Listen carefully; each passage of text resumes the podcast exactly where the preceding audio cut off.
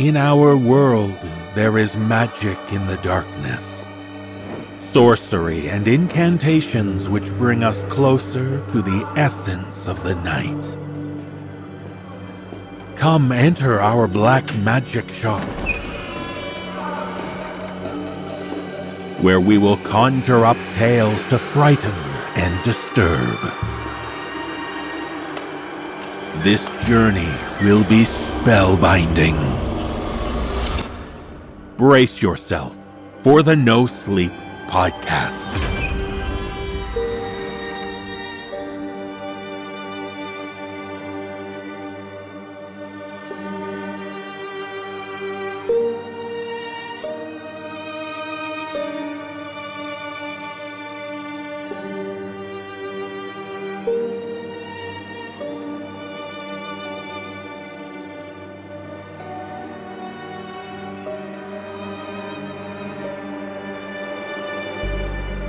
Welcome, visitors, to the No Sleep Magic Shop. I'm your proprietor, David Cummings. This week, we conjure spells for you about uncovering the mysteries found in the small clues around us. As Season 14 is in full swing now, I want to make quick mention of our new Season Pass system we're using. I confess I should have made mention of it sooner, and I do apologize to those fans who were caught off guard. Basically, Season Pass 14 will be almost exactly like previous Season Passes in terms of the content we'll provide, but we're moving from our previous Nanocast system to a fresh new system called Glow. Glow, like the old system, will handle the payment and provide our members with an RSS feed, and now it will be a secure and stable feed which will work seamlessly in any podcast app or RSS reader. We're finding that almost everyone who has signed up through the new Glow system loves how quick and easy it is. So don't be alarmed if you don't see Season Pass 14 in your previous members page, or if you have questions about how to use it, send us an email at admin at the nosleeppodcast.com and we'll make sure you're able to listen to or download the episodes as easily as you've always done. So, whether you're a Season Pass member or a follower of our free episodes, we're glad you're with us for Season 14. Now, close your eyes and embrace the magic.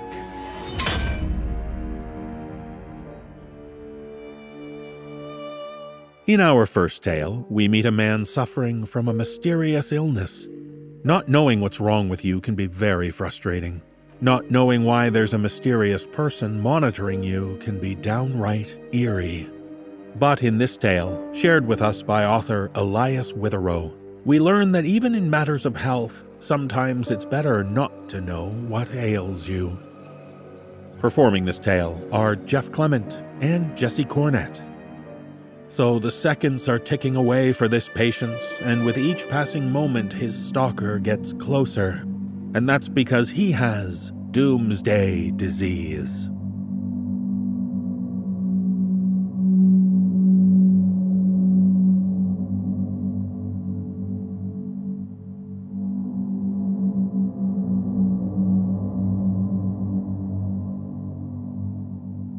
Night 4. It's there again. I can hear it walking down the hall. It's growing impatient, I think. Whatever it is. I'm lying in bed. The door is open, and I can hear it lumbering through the darkness. Even though I haven't seen it, I know it's big. How do I know this? Because its footfalls sound like thunder against the hardwood floor because I feel the vibrations of its movements tremble up the bedposts and shake this fragile frame. I want to get up and confront this stalker, this late night intruder. But the sickness has me in its claws. My fever is getting worse, and tonight I can barely think straight. My forehead is thick with sweat, and the sheets beneath my shivering body are soaked through. I'm freezing and my hair is damp against the pillow. I clutch my stomach, groaning as the intruder storms down the hall and into the bathroom. I can hear it shuffling through the medical cabinet.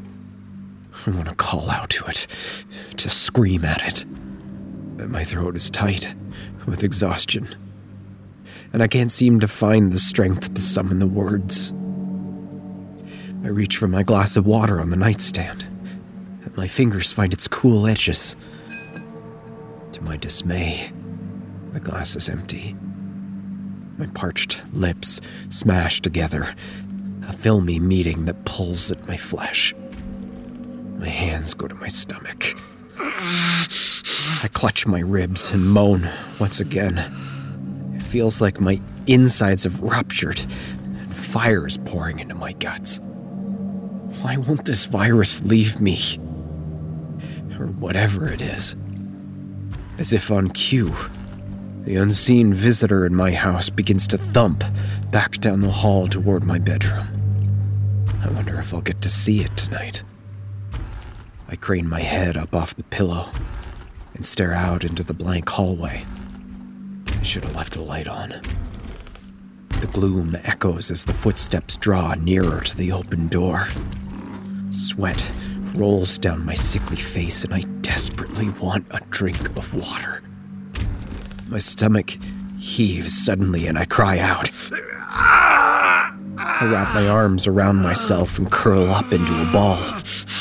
I lie there, pitifully, as the cramps contract my torso. I grit my teeth and exhale painfully.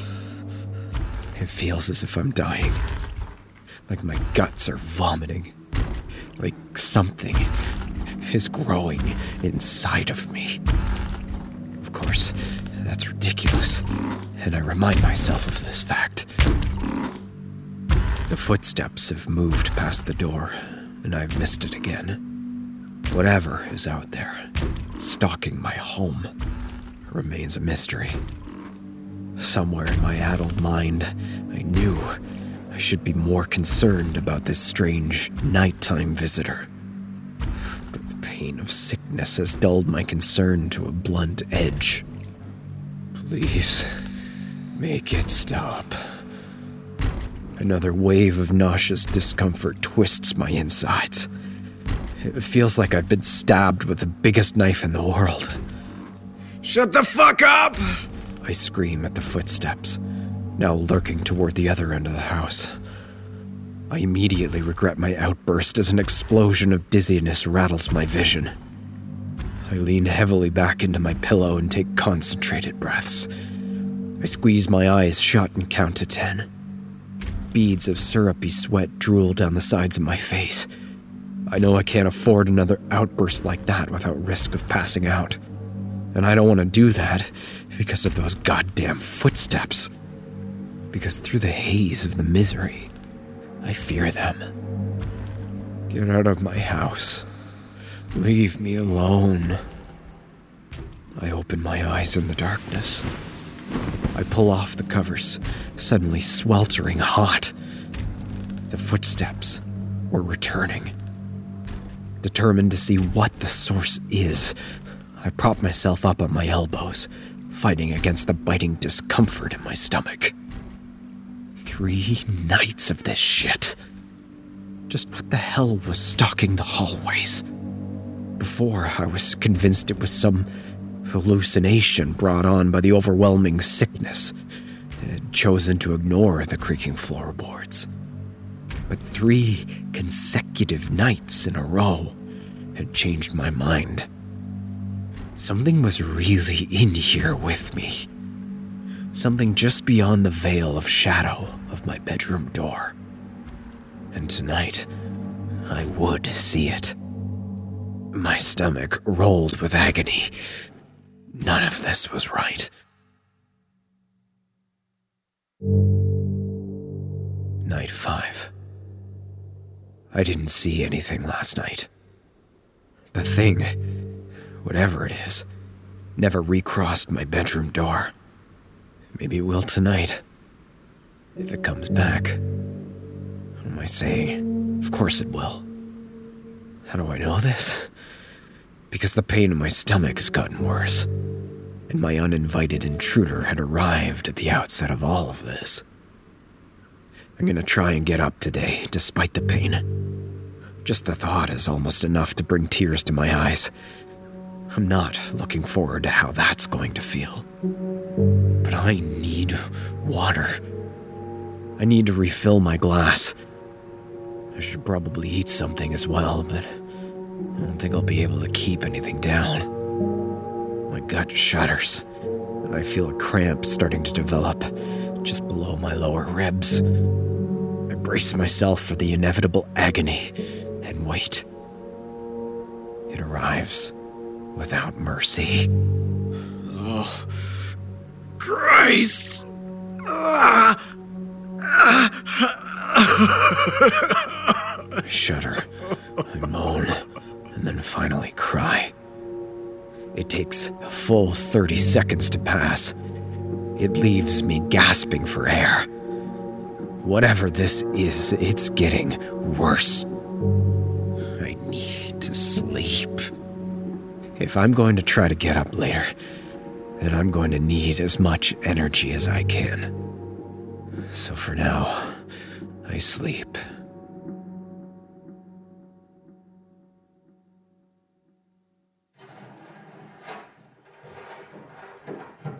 The visitor is back. I can hear it downstairs, in the kitchen. Now it's coming up the stairs. I need to get up, but I don't think I want to if that thing is going to be wandering in my hallways tonight. I shouldn't have slept so long. God, but I'm thirsty. Something feels wrong with my ribs. I feel bloated. I feel like I've eaten and eaten and eaten. And yet there is simply not enough room in my body for the sensation. And yet, I'm starving. The thing is walking down the hallway toward me. I don't even try to look up at it. What good will it do if I know the source? It won't take my sickness away. I turn my head to the side and stare at the wall. And then, without warning, I sense something standing in the doorway, looking at me. Slowly, I turn to confront the intruder. Fear settles around me, and my eyes go wide as I cast them onto the figure looking down upon me. It is completely colorless, not transparent, but totally without color. My mind kept trying to associate a shade to the form, but it simply could not. It filled the doorway, but it was not a broad thing. It was tall. Its figure shifts like moving water, and yet I can make out arms and a pair of thin legs. Its head is just a blob, an ever contorting distortion of undetermined shape. It hosts no eyes, no mouth, no lips, no features, nothing. It is like a colorless ghost composed of alien compost. What do you want? The thing does not move. What the fuck do you want? I prop myself up. Immediately, my body revolts, and I collapse back onto my pillow, moaning as my torso pulsates with pain. It feels like a boulder is being shoved down my chest and into my gut. Blinking sweat away, I look toward the doorway again. The thing utters a sound. Words.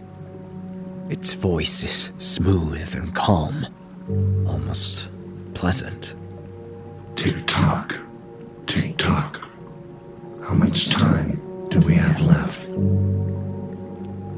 And then it leaves, thudding dully back down the hall, leaving me in confused hysteria. What are you? Darkness takes me. Night 6. I threw up earlier.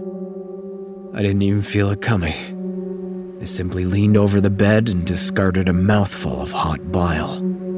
It poured from my nose and throat like acid, and my face ignited against the onslaught. The pain was enough to get me to stand and fetch water from the bathroom sink. It took me the better part of an hour to do so. Wave after wave of agony rocked my body as I shuffled toward my destination. I could hear the strange intruder behind me, down the hall. But I didn't care enough to look. I just had to get some water. When I finally made it to the sink, I practically collapsed onto it. I fumbled for the knob and turned it on. Almost crying with relief, I lowered my chapped lips and greedily lapped at the cold stream. It was the most wonderful thing I've ever tasted. When I had consumed my fill, I realized I'd forgotten to take my glass with me. The thought of returning to the bathroom at a later time for more water made me want to weep. So, wincing, I lowered my aching body into the bathtub. I was shivering so hard by the time I did so that my teeth began to chatter. I clawed for the knob and flipped it. Water poured down over me from the shower head. The first 30 seconds were frigid hell before the heat came. And when it did, I thought I would die of euphoria. I closed my eyes, fully clothed, and let the fabric soak through, warming me. At some point, I looked up through the stream. My nighttime visitor was watching me from the bathroom door. It was almost invisible through the rising vapors.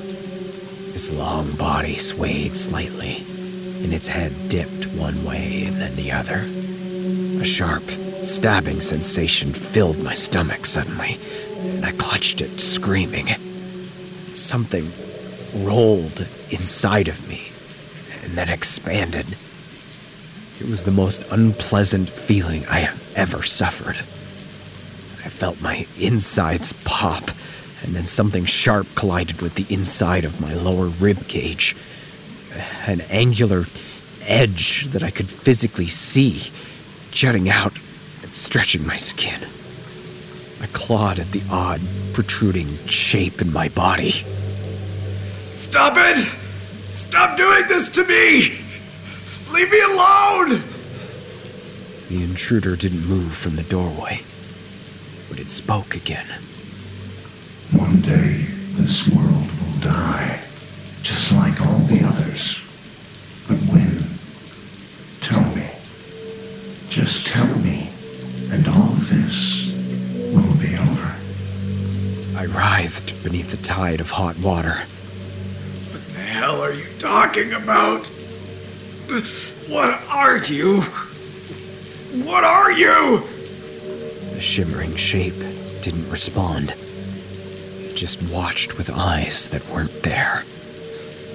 Why are you doing this to me? I felt the thing in my body continue to grow outward. Tock, tick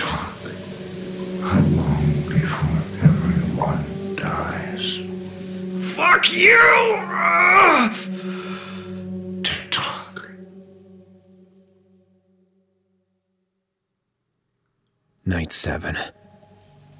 I woke up with the shower still running. I didn't care.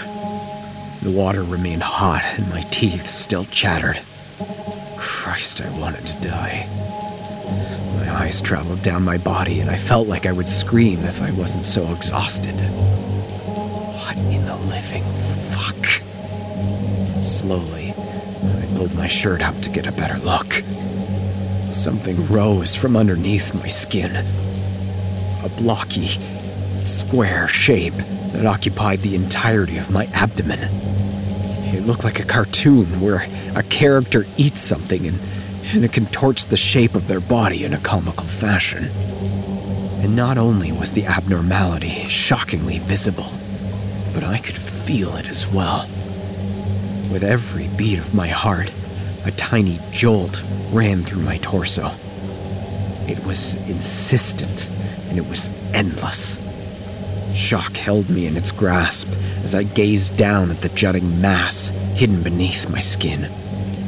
What the hell was happening to me?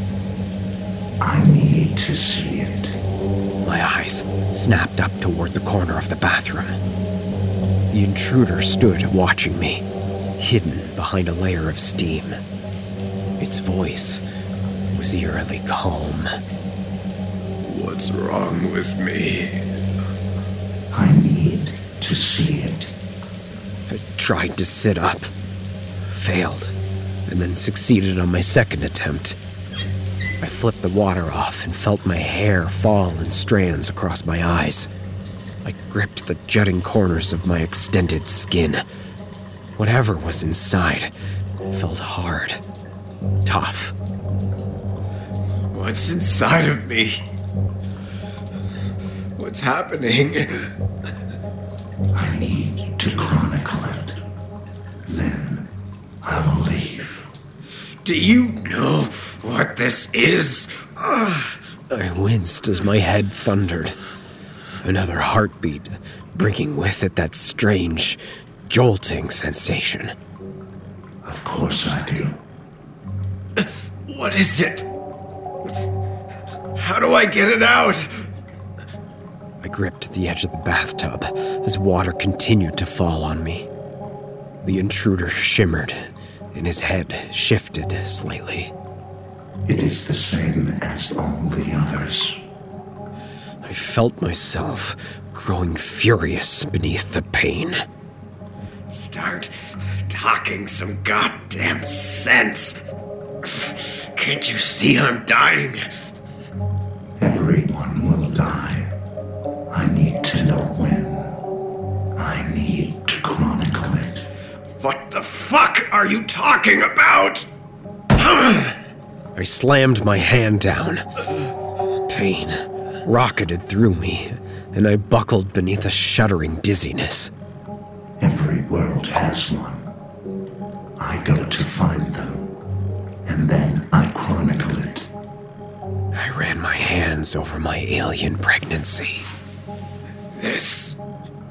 This is what you're looking for? That is correct. Well, what is it? The intruder made an odd noise that sounded like a sigh. Hmm. Then it spoke, its voice gentle and carefully measured. It is the prophet of doom. It reveals how much time this world has before it perishes. And I need to see it.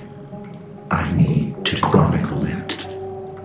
Then I will leave. Stop saying that! I was unable to understand what this thing was talking about. Prophet of doom? The world's perishing? The intruder didn't acknowledge my outburst. Sometimes the clock is at the bottom of an ocean. Sometimes it is hidden in a mountain cave. Sometimes it is buried beneath great cities. But this, this is something new. Never have I seen one reveal itself inside a person before. Well, lucky fucking me! I yelled, knowing I shouldn't, feeling myself buckle with sickness and fatigue. The intruder came over to my side, its bizarre, colorless form shifting and swaying down at me. I'm not supposed to interact with your world. I just need to chronicle how much time is left. Then I will leave. I swear to God, if you say that one more time, I've been very patient. I've waited. I've left you alone. Please, help me so I can leave this awful world. go to hell!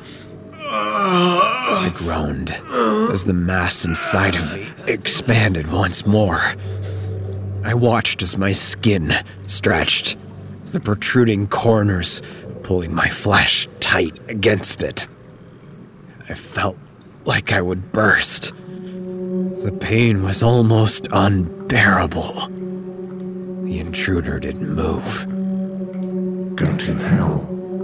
Why? Hell has no clock.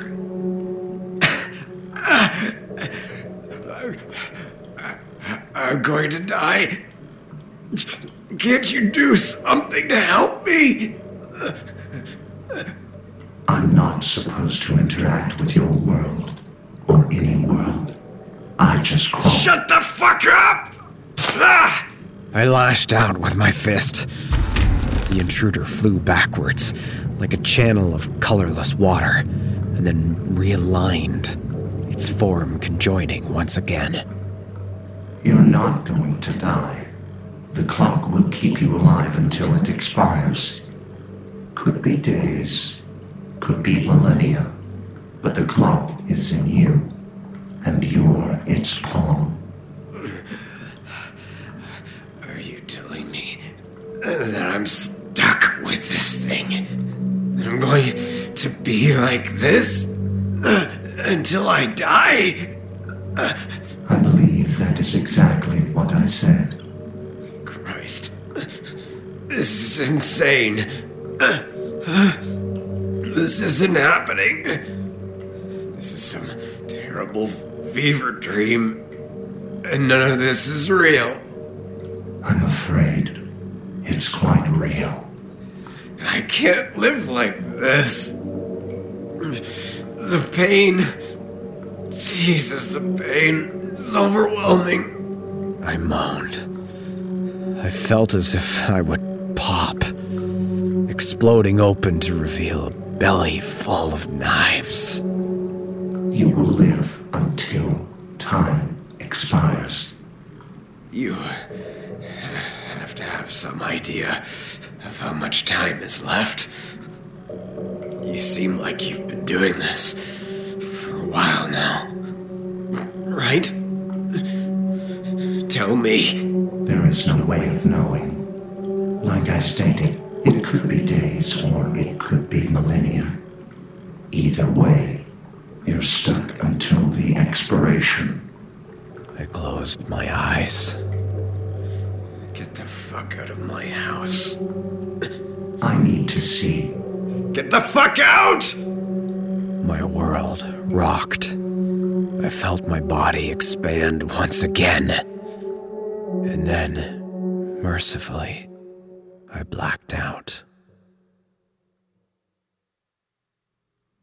Night 8. I gripped the bathroom sink. The weight of my gut pulled me towards the floor. Unbearable agony pulsed through me with every breath. My eyes watered, and my throat felt raw. My knuckles were white against the sink as I tried to remain standing. My legs felt like jello, and my knees trembled. Horrified, I looked down at the abomination jutting from inside of me. It looked like I had swallowed a box made of iron, the sharp corners pinching the insides of my stomach and pressing against my ribs. How was I still alive? How could any of this be happening? I heard the intruder wandering the house, impatient and frustrated. Heavy footsteps patrolled the hallway outside, and I felt a sudden urge to scream. Had I the strength, I would have. My eyes returned to the mirror over the sink. How much longer can you live like this? If only I knew. If only I had some kind of rational explanation for what was happening to me. Tick,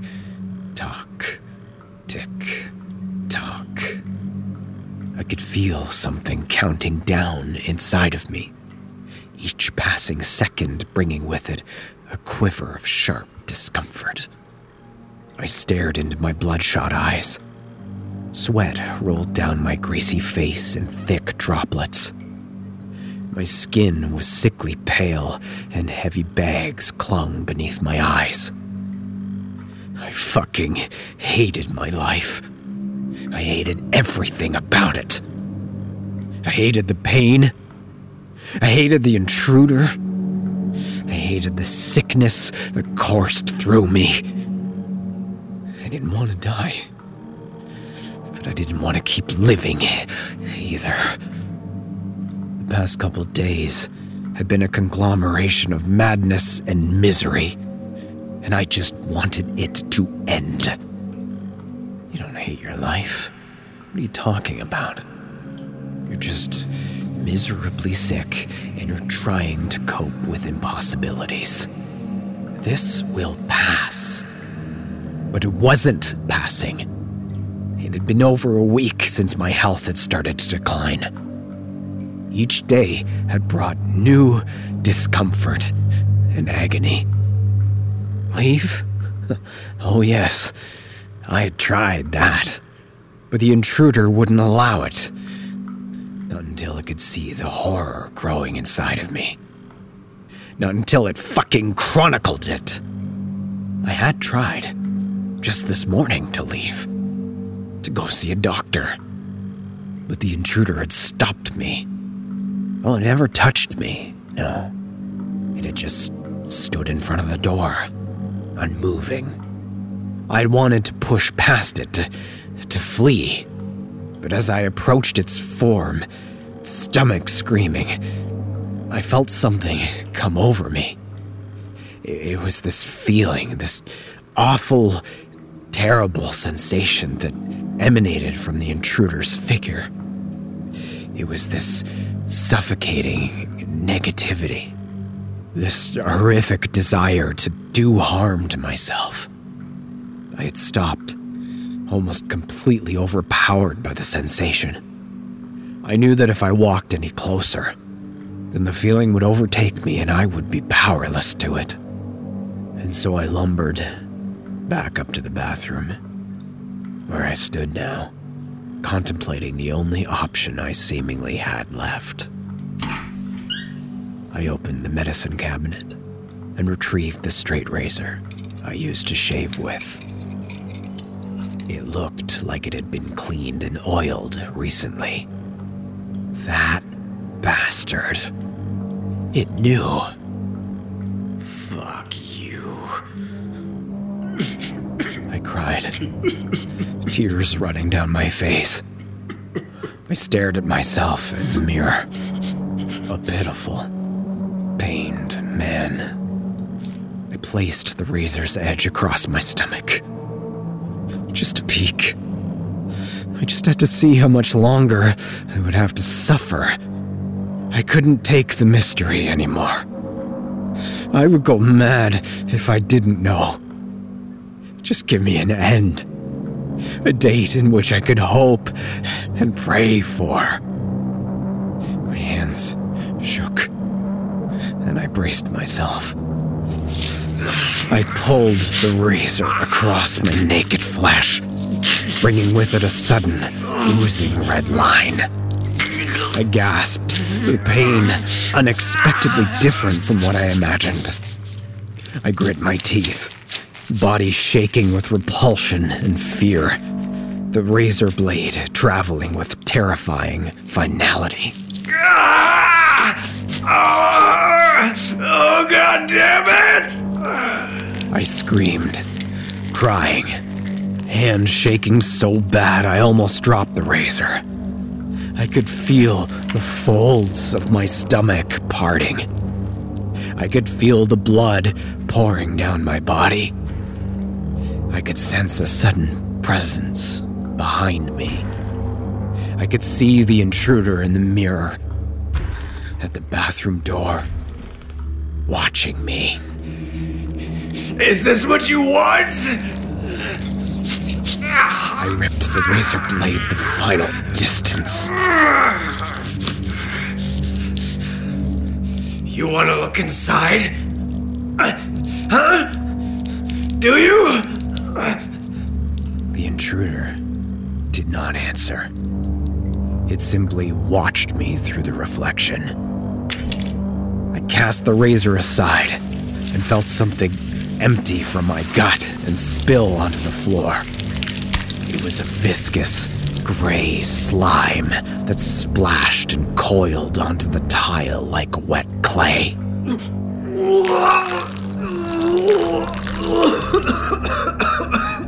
I vomited and slumped against the sink, my legs threatening to give way. I couldn't go down. Not yet. Not until I had seen. I had to see. Just one look. God damn it. Just one look. Crying, screaming, moaning. I pushed myself up to look into the mirror one last time. I dug my hands into my parted flesh. Bellowing, I pulled my severed stomach apart. Blinking from inside my belly was a clock. Its green numbers glowing vibrantly through the blood.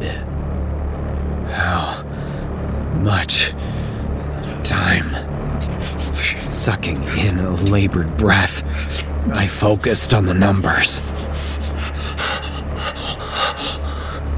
My eyes widened, and everything went silent. The intruder at my back vanished, its presence evaporating. I continued to stare at the numbers. And then I began to laugh.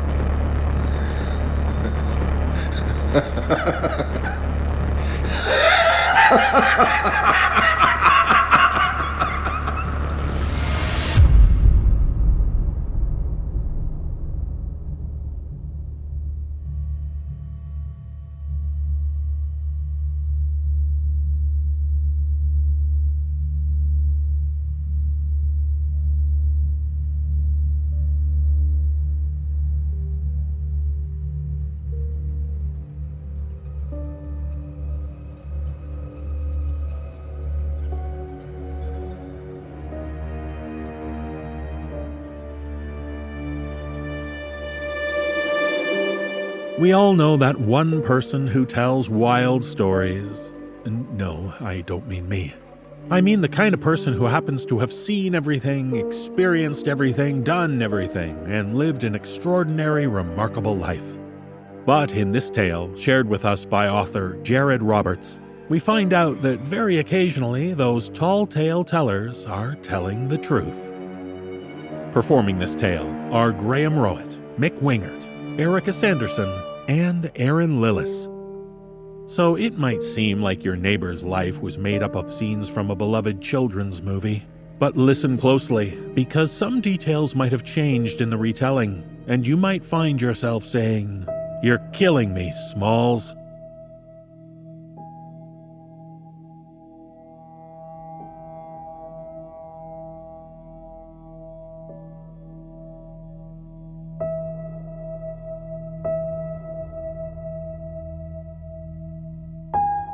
Don Smalls came over and introduced himself to us before we even stepped out of the U-Haul. Told us to call him Scotty, and he hoped I'd come join him for a beer the next night. I like nice people. I like beer, and I didn't know anyone in North Dakota yet, so I figured, why not? We got along great, actually. We decided to make it a regular thing. Once a week, I'd have a beer with him, and we'd stay up talking about everything. All the stuff I couldn't talk to anybody else about the deep stuff. Don was nearly 70, twice my age, lived alone as a widower, kept an English Mastiff that was three paws in the grave, and loved baseball. I was always a hockey guy, but I still admired the precision of baseball. Hanging around with Don, I got into it. No specific team.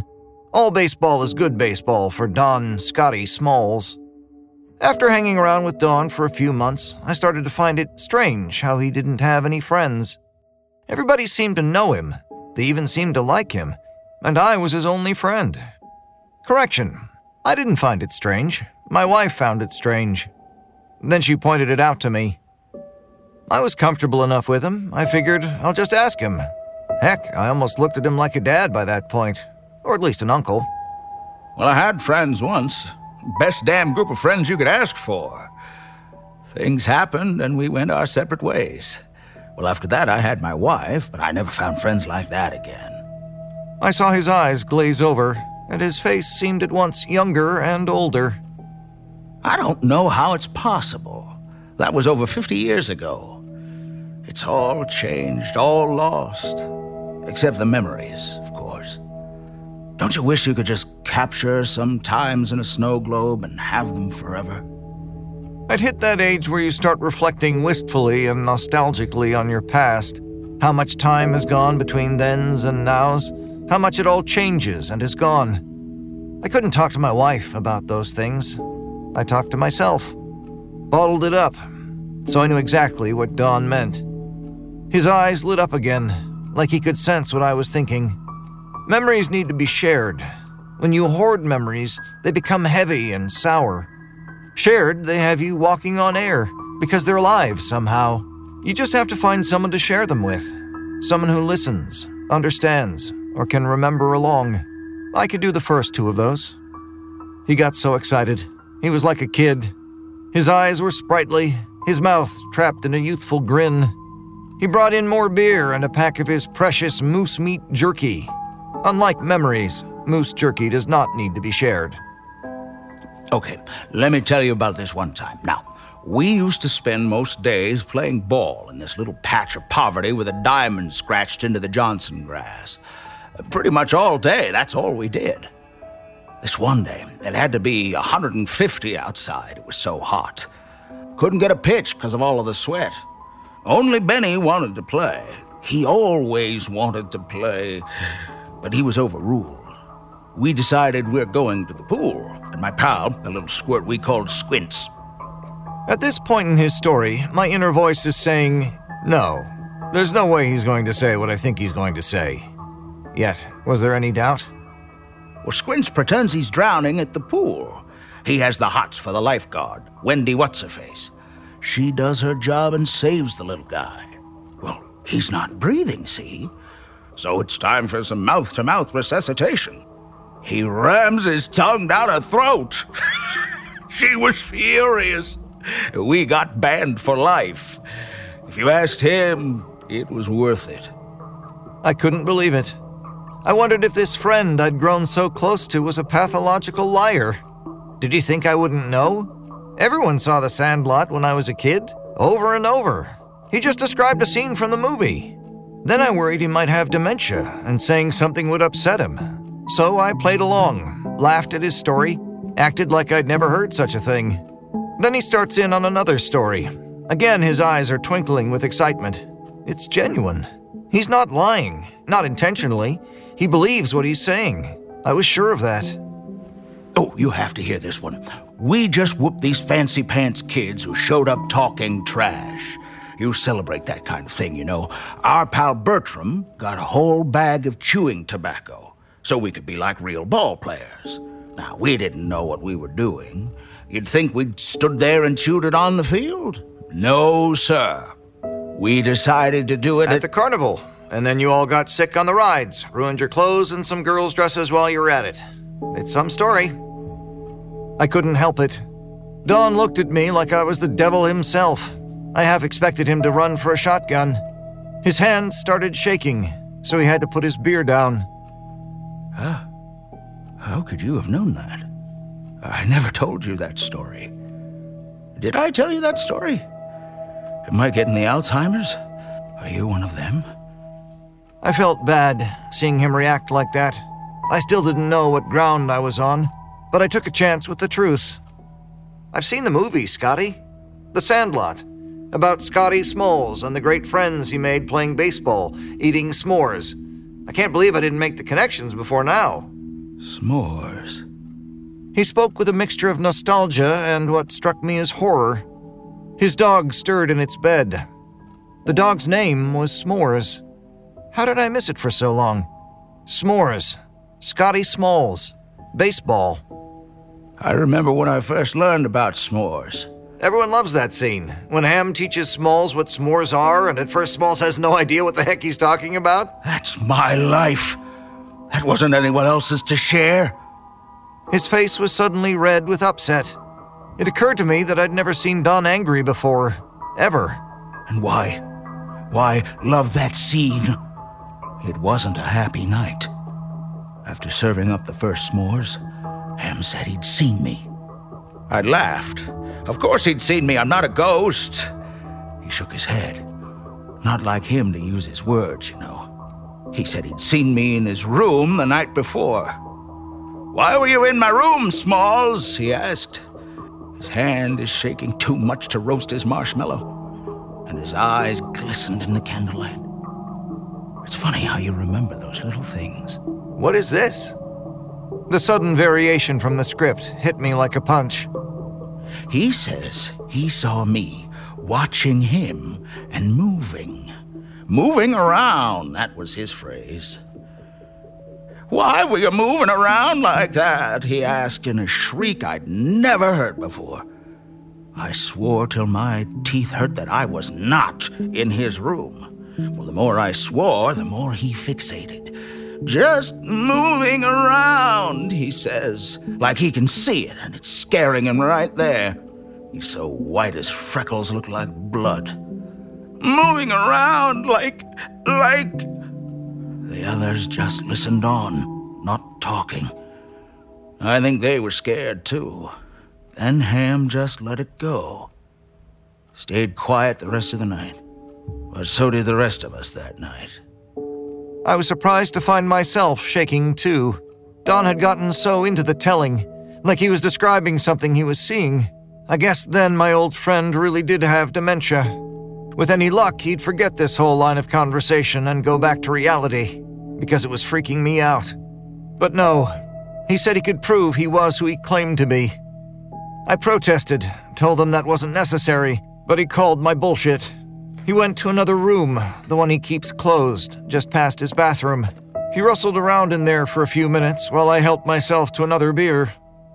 He came back with a ball signed by all the 1927 Yankees, pictures of him and the gang, and they did resemble the kids in the movie, and a pair of antique PF flyers. Well, look here. That's Wendy What's Her Face.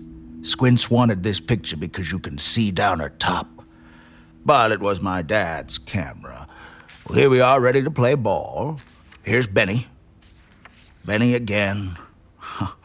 I was in love with Benny, you know. I nodded, like it all made sense. I was stunned by the resemblance. Picture after picture, it was uncannily like the movie. Yet no doubt the pictures were authentic. I was starting to believe him. My friend was the real Scotty Smalls, relocated from California to North Dakota. Someone had taken the liberty of turning his life into a movie without telling him. It was possible, right? Here's no man's land where the beast lived. Still, after all this time, I wake up screaming when I dream of that place. I stopped him there. Screaming?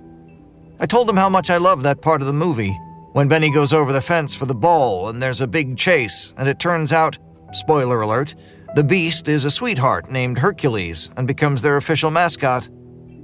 Oh, that's not what happened. That's ass over tea kettle wrong.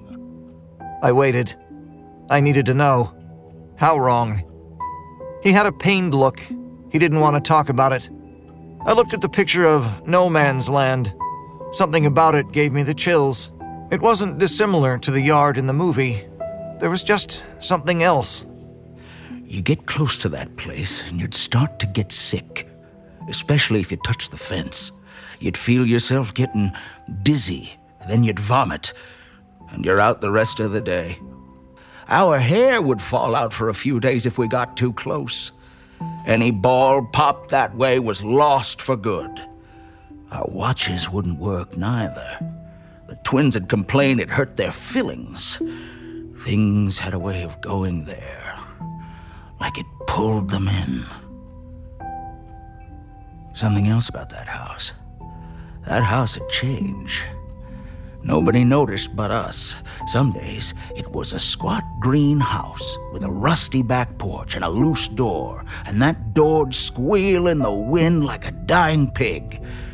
Others it'd be a two story red house, had a strange weather vane on top, and we could see birds dying in the gutters. But sometimes we'd look at it, and it was all blurry out of focus, as they'd say. Imagine that. The wind was picking up outside. It was night. The sounds of the house seemed menacing with this story fresh in my mind. I was feeling a general sense of anxiety as Don's childhood encroached on mine. I couldn't even finish my jerky. Didn't matter that I didn't, couldn't believe him literally. It was eerie, and he believed it. He went on, like he had to get it all out now while he could. First time I heard about the beast was in the old treehouse. Now, we were having a sleepover, the whole lot of us packed up in there. Ham had a nice setup. We looked out one of the windows and saw the land it overlooked. That yard. It didn't seem to belong in the neighborhood at all. The soil was all wrong. Everything about it was. The rocks and debris strewn around the yard in a pattern. It was like that Stonehenge or, or one of those. Like it had a purpose. That's what I'd seen in the picture a pattern in the yard's debris. A meaningless and yet disturbing pattern. Ham yelled at me, Don't look at it, it gets in your head! Well, I was an inquisitive little fucker, so I started asking what the deal is. Shut up, Smalls, he says, and hands me another marshmallow. Squints, though. I think he was waiting for a moment like that. He had us all shut up so he could tell his story. I stretched out with my head in Benny's lap and listened. Now, Squints' dad was the neighborhood drunk. Everyone knew it. We felt bad for Squints.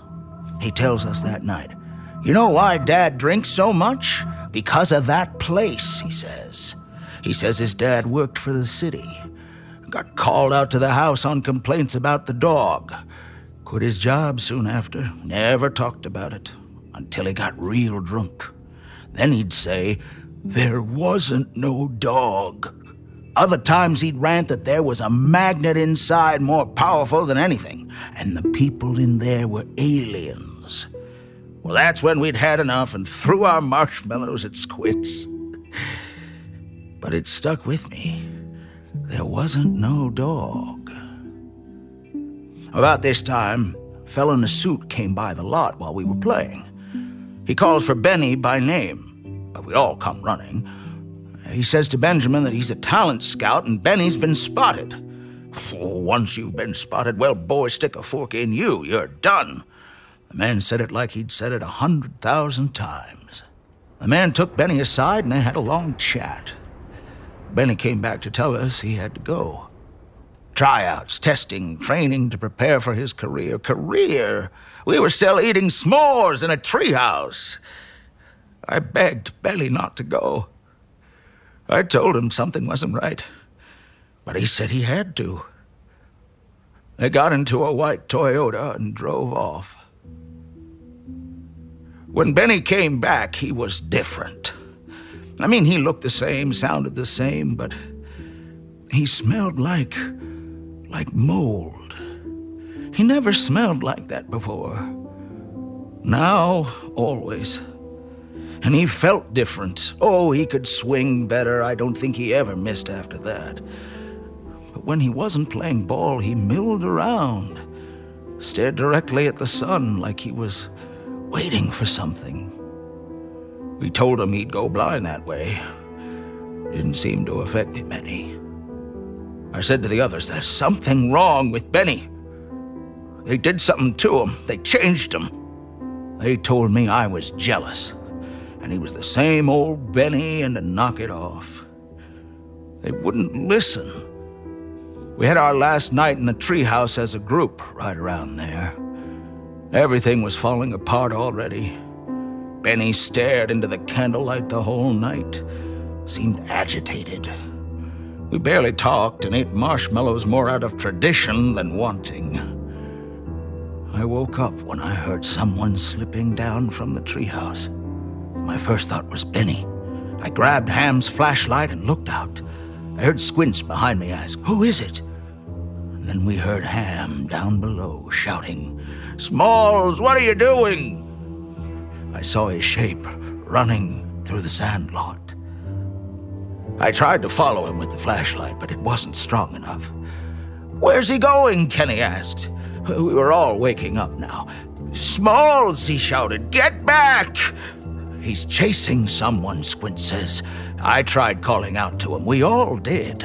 He ran right up to the fence and slipped through. Must have found a loose panel. It wasn't a cold night, but we were all shivering and huddling together. It didn't help. We heard Ham shriek, You're killing me, Smalls! We waited and waited for something else until the sun started to rise. We went to Ham's mother and told her everything. She shook her head and informed us Ham came in at night, running a fever. He's very sick and won't be coming out, she says. We walked away thinking we were all dreaming. We went to playing baseball as normal.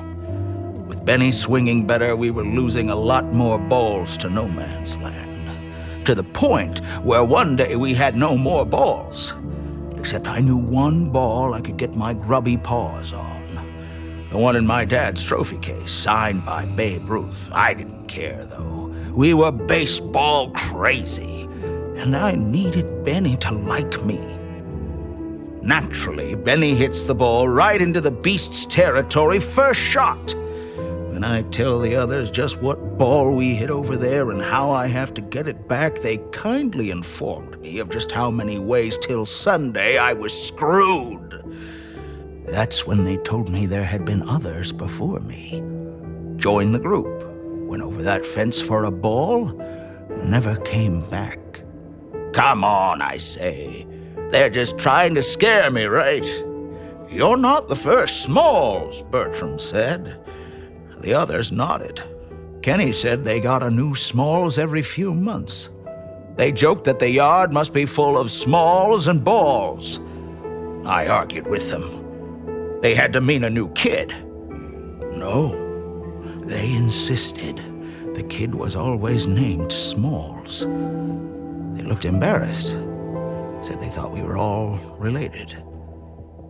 I felt a strange sensation of being in someone else's dream. This terrible emptiness. I asked them, Well, did the others look like me? They shrugged, like they didn't know. These smartasses have an answer for everything, and they can't answer that. But I knew I was a unique person. I had and still have my memories, hopes, and dreams. I tell them so. They shrugged again. We were standing close enough to the fence at this point. We were all feeling a little ill. That must be it, I tell myself. Get me another beer, would you? I'm getting dry. I was glad for the interruption. It's difficult to explain how I felt. It wasn't just that what Don was saying was insane, it's that it was ruining my childhood memories. I loved that movie. I'd always wanted that to be me, except with less baseball. It didn't feel like Don was lying. It felt like the movie lied. I got myself a beer too. I'd never be able to say, You're killing me, Smalls, without a shudder again. Anyway, they said I was their favorite Smalls yet. I said if they wanted to keep me, we'd better get that ball. As usual, they deferred to Benny. Now, he was staring at the sun again. Ham elbowed him, but he just kept staring into the sun. He muttered something. I got up close. Never told the others what he was saying, but I heard him. He was saying, It's too dark, over and over. I held his hand. He answered by belting out, Get the ball! Oh, I let go and backed away. he went back to the sun. I suggested we go around the front and knock. That was quickly ruled out as an option. We had to retrieve the ball unseen, or else they assured me there'd be consequences. Well, what kind of consequences? Well, they didn't know for sure. The bad kind. Our first thought was a stick. We'd use a mirror on one stick, which Squints would hold, and another stick with a catcher's mitt. That was in the movie. Oh. Well, you know that it didn't work then. Yeah, Squints was holding the stick and got lesions all over his hands because he couldn't pull the ball back. We decided to lower me down from the treehouse. I didn't want to do it, but it was my responsibility, see. I started getting sick on the way down. It wasn't the harness pressing against my belly or the swinging motion, it was that place. I vomited into the yard, made the guys lose their grip, and I dropped the rest of the way. Once on my feet, it didn't feel so bad. Like I was past the hard part. I stood there for a while, like an astronaut landing on the moon. Was there gravity here? Then the chain moved. I felt warmth trickle down one leg, but I couldn't move. I could hear yelling, like it was coming from miles away. Grab the ball and get out! Then I was yanked out. My heart was still beating out of my chest. That's when Benny suddenly asked what we were doing like he hadn't been there all day. We told him getting the damn ball you knocked over there. He nods and shimmies up over the fence like it was nothing. Nothing. We watch from the treehouse. He grabs the chain and pulls on it. Oh, we figure he's done. But an empty leash comes back. Is it loose? But what made the chain move earlier? Instead of grabbing the ball, he walks up to the old aluminum and plywood shed and just disappears into it. I whisper shouted for him to come back. No answer. My mind flashed through all the horrible possibilities. The shed was full of rattlesnakes and spiders. The dog was hiding inside and tore out his throat. He fell headfirst into a bear trap.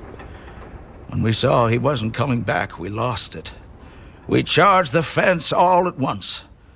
It collapsed with a god awful racket.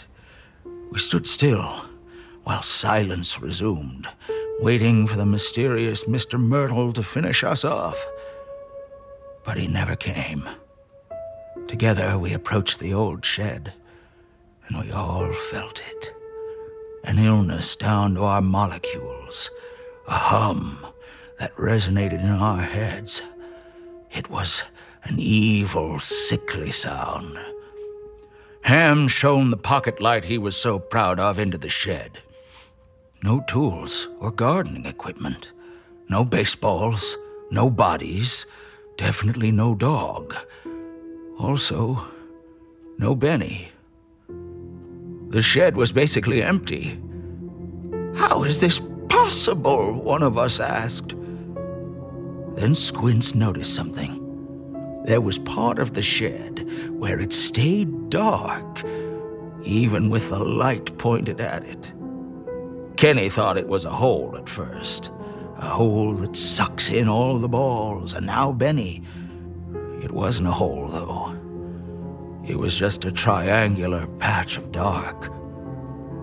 And then, then, just like that, as we watched, it was gone And a wisp of smoke flashed past our faces with a groan.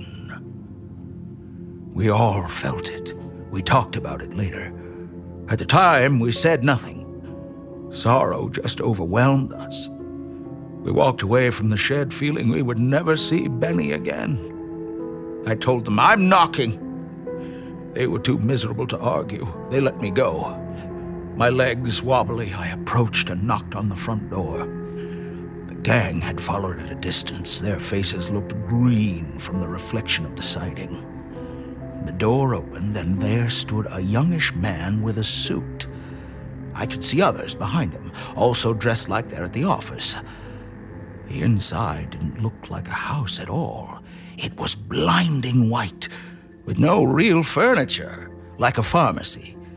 Painted on one wall in black was MRT L3. We're not buying, the man said slowly, carefully, like he thought I didn't know English. I just blurted out everything the ball, Benny, the dog. He listened soberly, then glanced back at his associates. He went back into the house and came out with this ball, signed by the 1927 Yankees. He handed it to me and said, This is a replacement ball of equal to or greater value. Then slammed the door in my face. I pounded the door over and over again. I could hear someone coming to the door, but before they could open, I felt myself being pulled away from behind. And as we got further away, I could see the house was red and the weather vane was spinning. On the next day, that place was deserted, backyard plowed over. A crane was loading some large device from the rubble into a truck. We tried to tell the adults in our lives what we thought we knew. They thought we'd found some reefer. So we all did what we could do. We tried to move on, forget it, do the things we used to do. It just wasn't the same. Never would be the same. We stopped spending time together, stopped baseball, stopped thinking about it. I'd had enough beers by then. My mind was hazy. There are a lot of questions I could have and should have asked. I did at least get out the biggest one. What about Benny? Run away. That's what they said. Those talent scouts never came looking for him. He was gone before he was ever gone, anyway. That wasn't Benny at the end. Never saw him again. Or Ham. We heard he passed away about a month after. It was a closed casket. Don said his stepdad took him and his mother to Washington soon after. He was glad to leave and never looked back. But friendship isn't something you forget. There are few perfect moments when you have a good group of friends before everything starts to change. And those moments feed you for the rest of your life.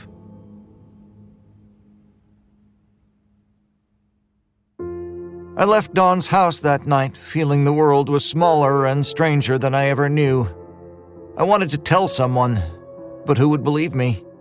I barely believed it. When I got settled in with some tea, I rewatched The Sandlot, looking for clues, I guess. I don't know. If even half of what Don said was true, what would be the point of making a nostalgic, sanitized movie based on his life story without his consent?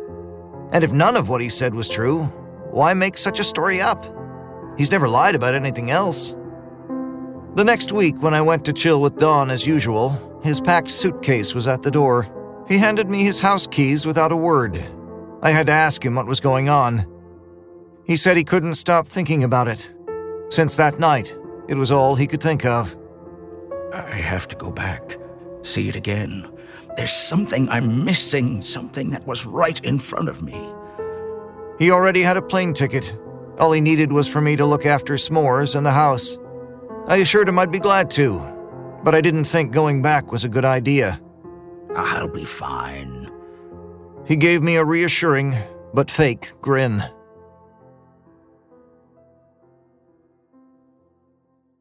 That was on Monday. S'mores, as you recall, was pretty close to giving up the ghost. He rarely got up except to eat and excrete.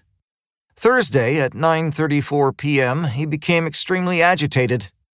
He paced from room to room, panting, looking. At first, I thought he heard something, or maybe just missed Don, but I felt it too. Something was wrong. Don should have been back, or at least called. So that weekend, after arguing with my wife, I left s'mores with her and began the long drive to find Don. I had to dig through his papers for the address. I was nervous, and my hopes were low. I didn't know what I was looking for, really. I was so tired when I got there, I had to pull over and sleep. I woke up to see I was parked outside a new complex, the Myrtle Creek Apartments. Behind it, an overgrown, empty lot. I felt it. This was the place. I got out of the car to look around. I had no other leads. I walked to the back of the apartments. The chain link fence was torn in spots. I stepped through into the Johnson grass. I could just make out the diamond worn into it. I was there. I was in the sandlot. I could see a wheelless Toyota rusting at the perimeter. A group of children came hopping into the field, almost single file until they got to the diamond.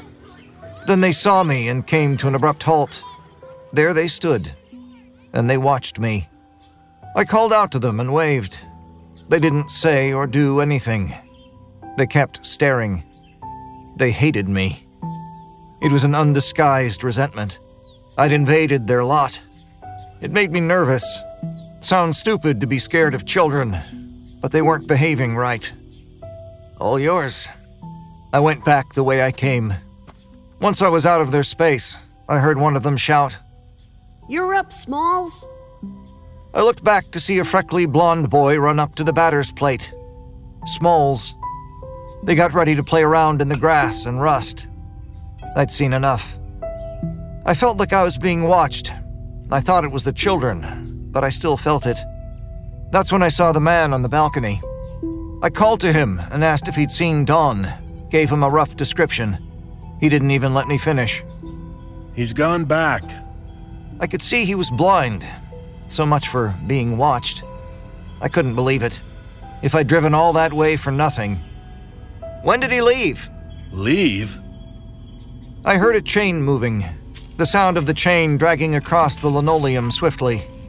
I noticed the blind man was wearing some ancient PF flyers, just like Don's. When I looked back at his face, I caught a strange smirk. I'm here. Don. He walked onto the balcony behind the blind man. He looked okay, but none of this felt okay. Go back to North Dakota and forget everything I told you. It's fine. Look, this is Benny, and he's fine. What's going on? I have to stay here. It's where I belong. What about s'mores? Your home? You have to put those things in perspective. I heard the kids laughing in the sandlot. Just normal kids, I had to tell myself. But when I looked, they were standing in a line, laughing like they were at an audition for the role of laughing child number two. You'd better go. Benny was already closing the door anyway. I couldn't think of anything to say as the glass door slid shut and the curtains were pulled. I walked sluggishly back to my car. As I prepared to drive away, a nosy neighbor came out of her house, sashaying toward me in unflattering shorts and crocs. You don't want a room there. I tell everyone who comes here that place, you ever seen Poltergeist? They dug up all those bodies there to build it. All kids' bodies. They're not required to disclose, so I disclose. Balls and smalls.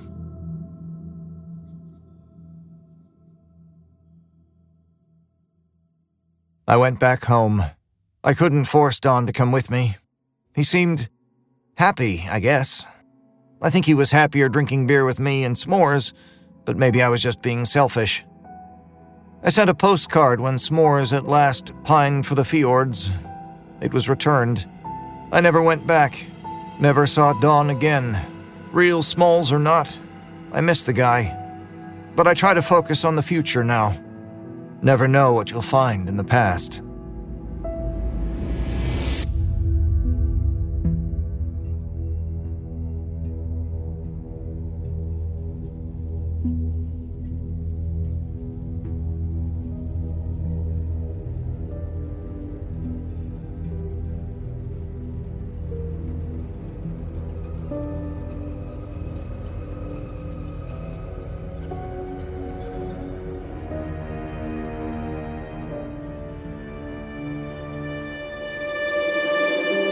People call into radio stations to say the strangest things.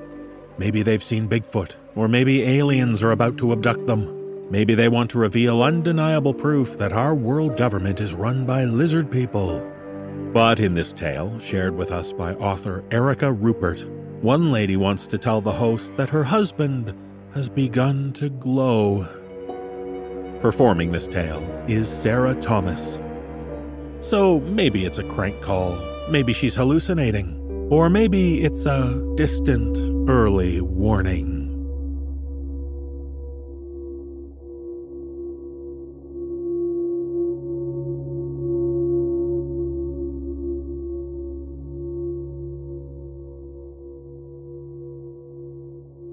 Can you hear me? Chuck? Hello? Oh, okay. There you are. Wait, there's a weird echo. Yes, my radio's off. Thank you for taking my call. I used to listen to you all the time when I lived over in Binghamton. My name is Carolee, and I'm calling from Harrisburg. Harrisburg. Can you hear me? Okay. Hold on a minute. I'm sorry, it sounds like someone's in here with me. I'm in the garage in my car. It smells like oil and dirt and dead grass in here, but it's safer to talk here than in the house. No windows. Wait, do you hear that? No? It's like a ping, like metal. David? Is that you? Okay. I think it's okay. Can I start now, Chuck? Okay. So, Two nights ago, I woke up in the middle of the night, and my husband, David, was standing at the window, inside the curtains, so it looked like a ghost there, with the moonlight all bright on him and shadowy from the curtains. And I said, Honey, what is it? And he turned around really slowly, like in one of the old black and white horror movies, with his hands up. And through the curtain material, I could see his eyes glowing, silver white like when you burn magnesium. Did you ever burn magnesium back in chemistry class in high school? It's so bright you aren't supposed to look at it because it can cause eye damage. That's what they always told us. And his eyes were like that. And then he opened his mouth, and the light came spilling out there too, like a bib running down his chest. I don't remember, but I think I screamed because he started to come toward me, and the curtains were slipping off him, and I didn't want to see anymore. Then I blacked out. The next morning, uh, yesterday morning, I woke up and David was there next to me in bed, sleeping in a pile of blankets like he always does. What's that noise? Do you hear it? It's like a metallic echo, like feedback. Hold on. Okay, I'm creeping myself out. I'm glad you're listening, Chuck, so it's not like I'm alone. What? Oh, yeah, keep going. So I woke up and I reached over and shook David awake to be with me because I thought it'd been a really bad dream and I wanted to tell him about it. But when he rolled over, even though he was still breathing, I could tell he was dead. Even though he sat up and listened to me and said things to calm me down, I, I knew he was dead and I kept talking to him because I didn't know what to do. So after a while, we got up, we went to work like everything was normal. But I couldn't stop thinking about the silver white light coming out of him and how he was dead, even though he was up and moving around and acting like he always did. So I told Carl, uh, he's my boss. Did you hear that, Chuck? The feedback echo again. No? Okay. I'm imagining it now. I hope.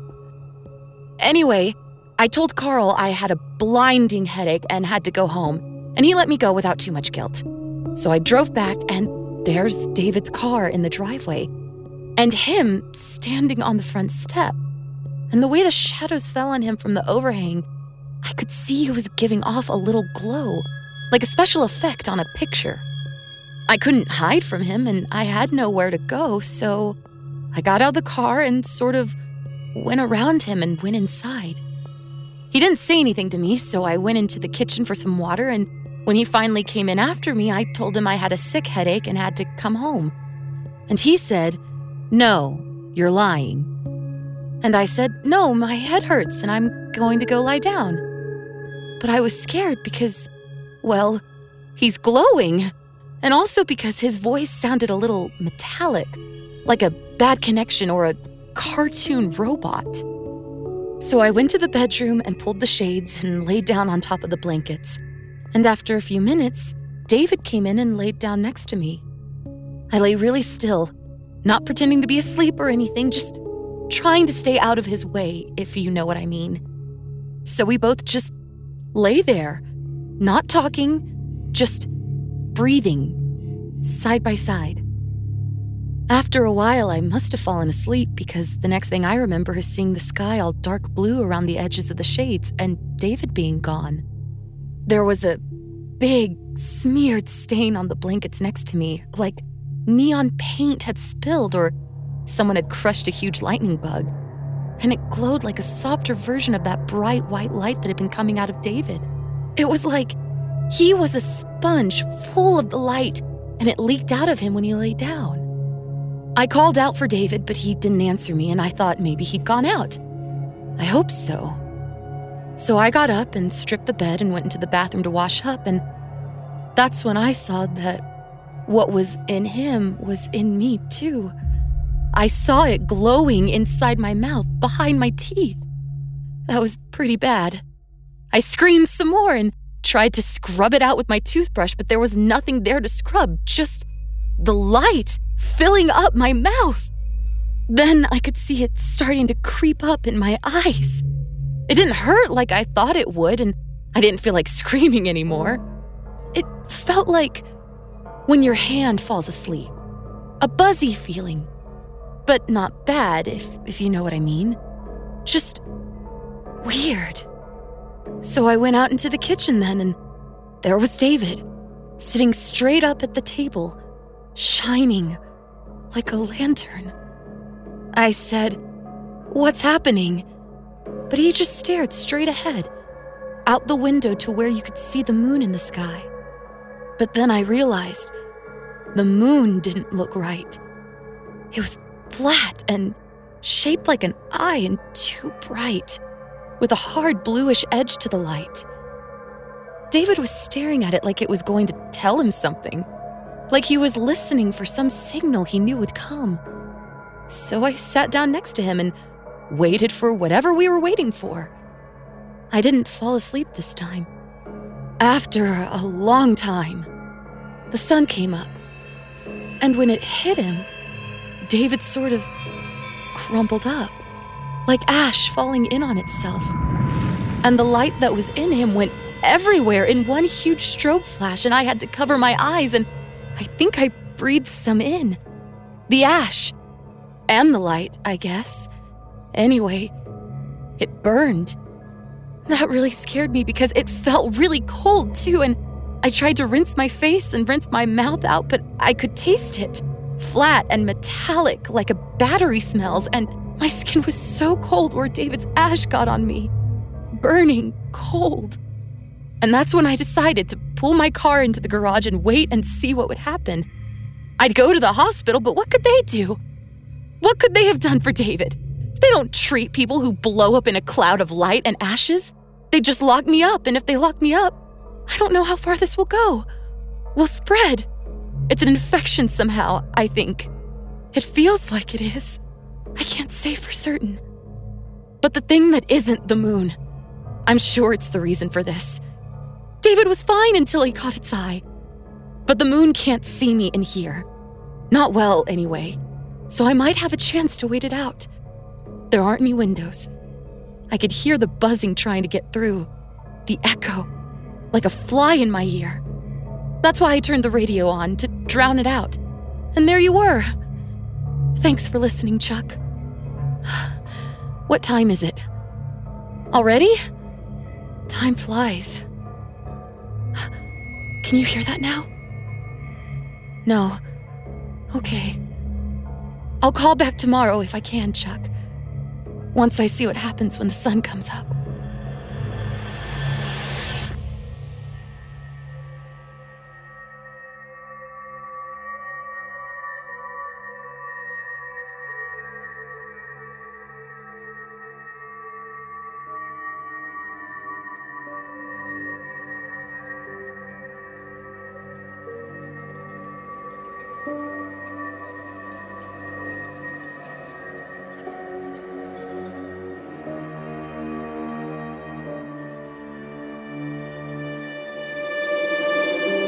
We've heard before the dangers of trying to pursue local legends, but that lesson apparently hasn't reached the ears of this woman who grew up hearing about certain disappearances.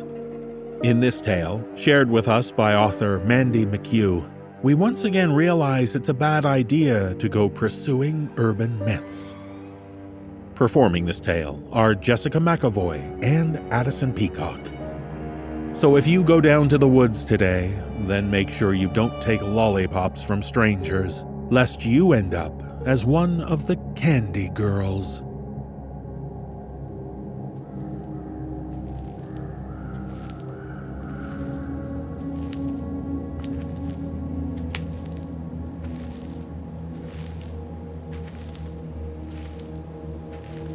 Leaves crackle under my weight as I walk the path to the Candy Girls. I saw them first in a dream, a fever pitch reality that left me clawing to the surface for escape. Their eyes are glass, their eyes are glass. I hissed in harsh breaths, throwing the comforter from my lap and wiping sweat from my brow. The image faded, as dreams do. Their milky skin and translucent eyes dissipated into the recesses of my mind, and I went on with the normal course of my day, no worse for wear.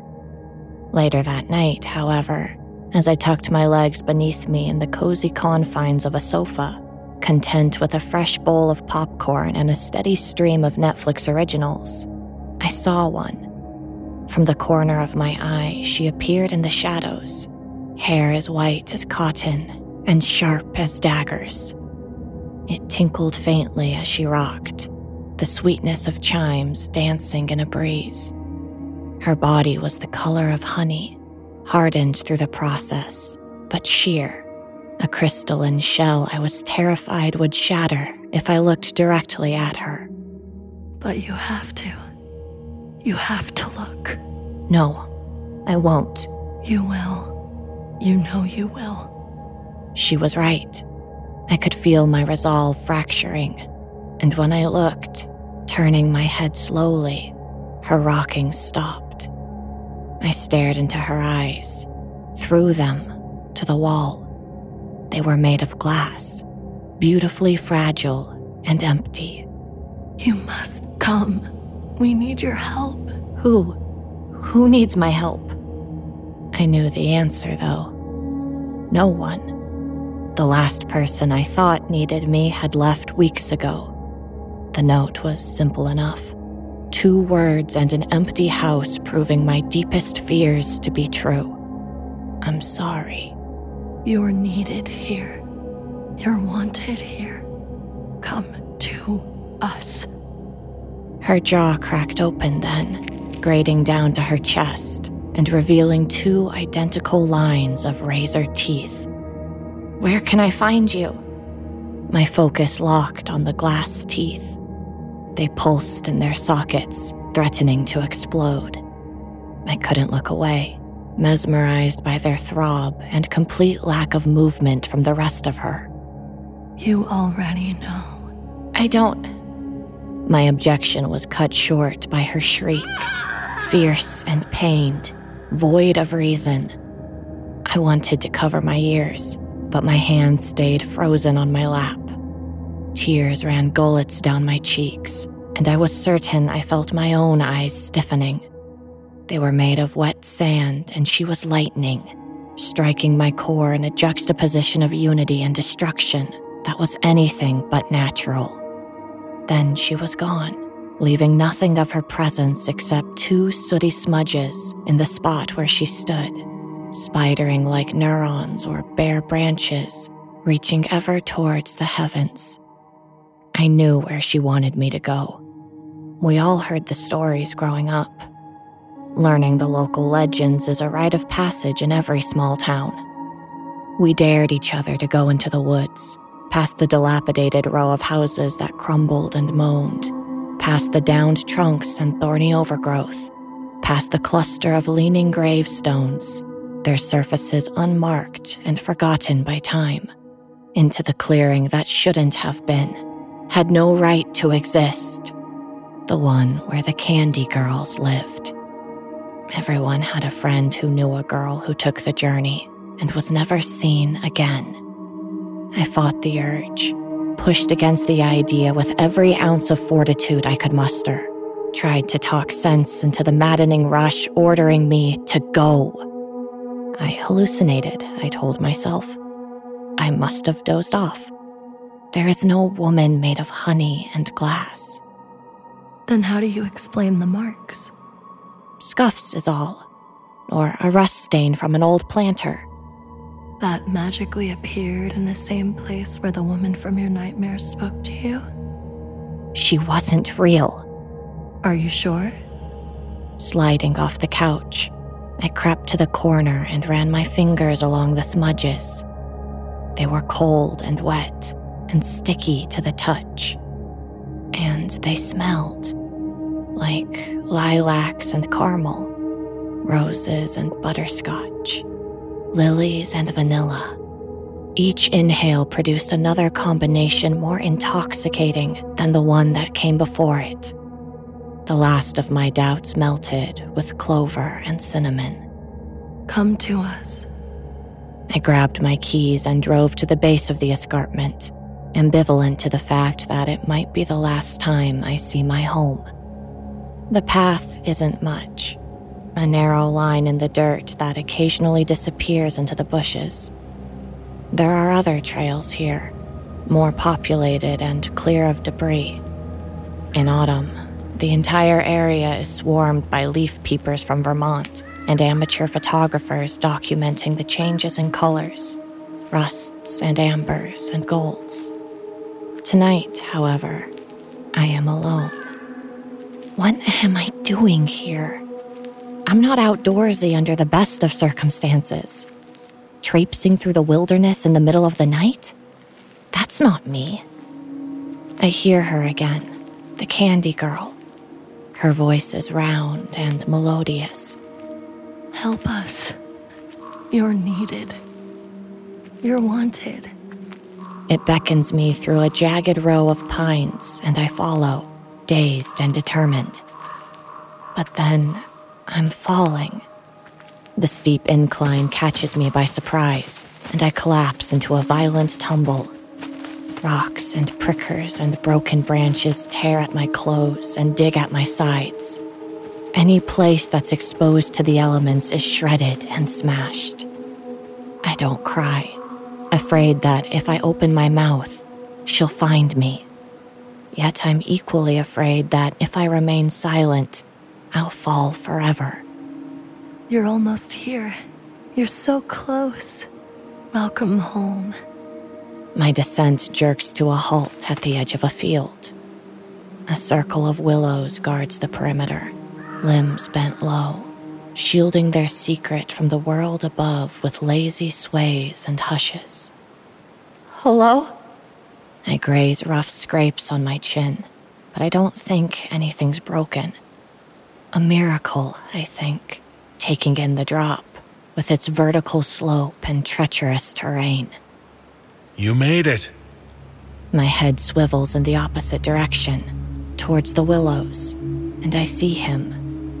The man standing at the tree line is neither tall nor short, handsome nor crude.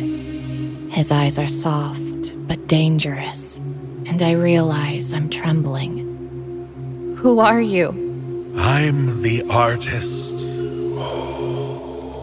He releases a puff of air, white and ethereal, that smells of lavender and cloves.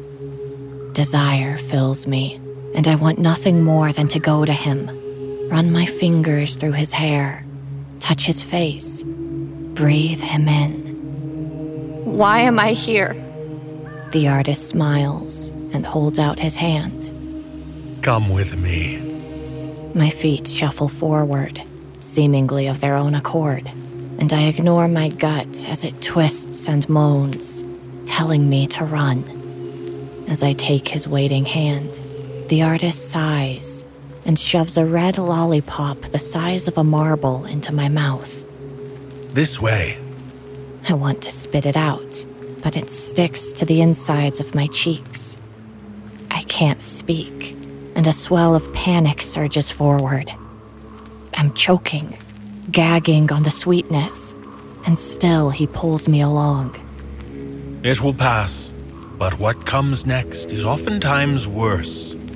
In the center of the clearing, the candy girl observes us. You made it. Her lips don't move. I'm grateful, as I'm afraid another glimpse at her pointed fangs will cripple my sanity. The lollipop is almost gone. Globs of honey flavored sugar cling to the stick. Her eyes scan my face. Your test is about to begin. Run! My gut shouts. Please! It's too late. It's already begun. She's right. Fluid sloshes around in my stomach. The cramping comes next, sudden and debilitating. I keel over, on my knees now, and the first wave of vomit escapes. I am at its mercy, lurching forth and helpless. The pain is exquisite a phrase I've never understood until this moment. Bittersweet and all encompassing, every nerve in my body responds to the sickness. The candy girl doesn't offer help or reprieve. She raises her arms to the sky and rocks gently, left to right, left to right. The artist watches in euphoric anticipation as the red hot liquid continues to ooze out. The retching subsides after a few more heaves. Wonderful. What's happening? What did you give me? He laughs and shoves another lollipop into my mouth before I can turn away. I see then that there are others. More candy girls swaying in the background. The one I think of as mine has joined them. Their bodies are honey colored too, but varying shades. Some lighter, some darker, but all tinged in the golden hue and crystal eyes. Don't fight. Yanking the stick proves to be futile. The sugary slop adheres to the soft skin of my cheeks as I pull at it, tearing flaps of flesh in my haste. Muffled screams mix with my tears. Cramps rack my body again, and the candy girls march forward. Each one extends a red bucket. What value do you possess beyond this space? Nobody wants you. Nobody sees your true worth. You are unappreciated and ignored, criticized and shamed. Your size dictates how others see you, how you see yourself. My girls were once like you, consumed by their insecurities and flaws. I shake my head as something inside wrenches free. I imagine my intestines unraveling, stretching out and unwrinkling as I lose control of my stomach and vomit it into the buckets. With every heave, part of me drains away. There are solid bits in the swill now and I'm sure that whatever is in the lollipops is ripping me apart. But now my girls are priceless, worth more than the most expensive gems in the world. They've given themselves to the process completely, and you will do the same. My head buzzes, a drum roll of confusion, and the candy girls are chanting, indiscernible words that ebb and flow like the changing tides. Or you will die. The artist points to the left, and I'm acutely aware of the stench emanating from the woods. It should be impossible. Only minutes ago, I was sitting in the brush, but as the third lollipop is stuck into my mouth, I understand that time means nothing in the clearing. The blackened trees have been replaced by a swamp. I crawl towards it anyway, grabbing fistfuls of stiff grass for purchase. Gravity seems to be working against me, and by the time I reach the putrid murk, I'm exhausted, out of breath, and pale from exertion. The pit is full of decomposing bodies in various stages of decay. Those with faces are twisted in rage and disbelief. They're covered in gore. Congealing lumps and fatty pearls of peeling tissue cling to their bloated corpses, desperately trying to float above the unimaginable darkness of the corporeal quagmire. Those are the ones who suffered for nothing, who rooted to their old ways and refused to see the beauty of transformation. Those are the bodies of women who failed. Their chants surround me. More snaps and breaks from my core reverberate in my mind as another round of nausea pummels me. I roll to my back, unable to bear the pressure on my stomach, and stare into the glass eyes of the candy girls. A succession of vomiting begins, one after another bending over and spewing amber bile into the bucket. I add my own to the melee and wonder how much of myself has been lost already. You will be beautiful. He reaches into his pocket and removes several white sticks. Crouching next to the buckets, he dips one into the slough and twirls it around. Scoop, stir, dip. Like a candle maker working the wax. No! But speaking is like swallowing glass. My words are shards, slicing into my throat and drawing blood. A few more of these, and you won't remember what it was like to be forsaken. Dip, stir, dip. He slowly pulls the stick from the bucket and shows me the final product a red lollipop in the perfect shape of a marble. The artist titters, an inhuman sound that's somehow more unnerving than the visceral lollipops. I pinch my lips together as he approaches, but the candy slides through easily, an eel slithering beneath the depths, indifferent to my tortured pleas. He lifts me effortlessly, puts me to my feet beside the others, and steps back to admire his creation. Marvelous. How can you possibly deny the wonder that you are when I've shown you all you can become? Their eyes are glass, I think. So are yours.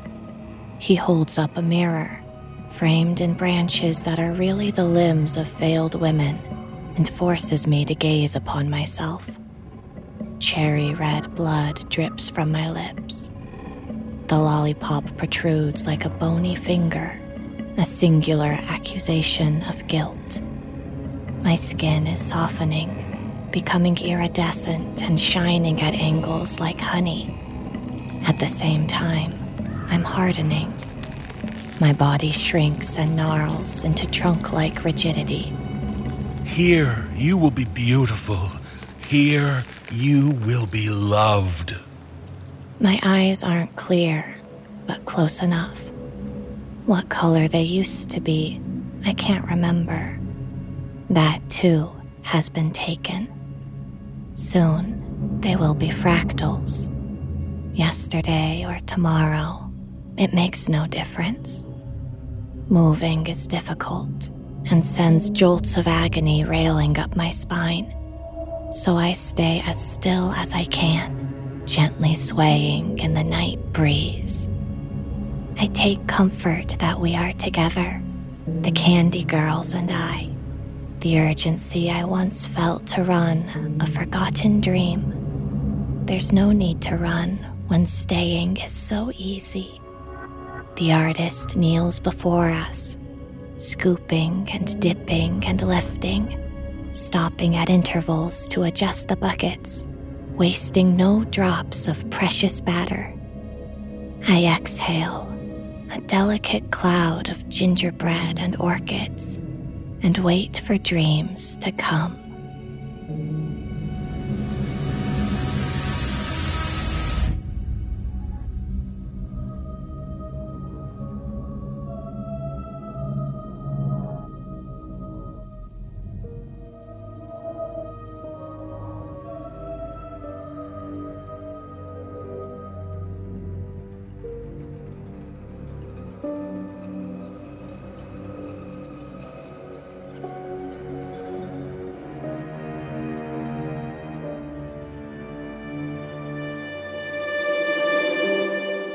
In our final tale, we find ourselves back in the days of World War II. A harrowing time, to be sure. Back then, children from the city were often sent to the country to be safe from bombing runs.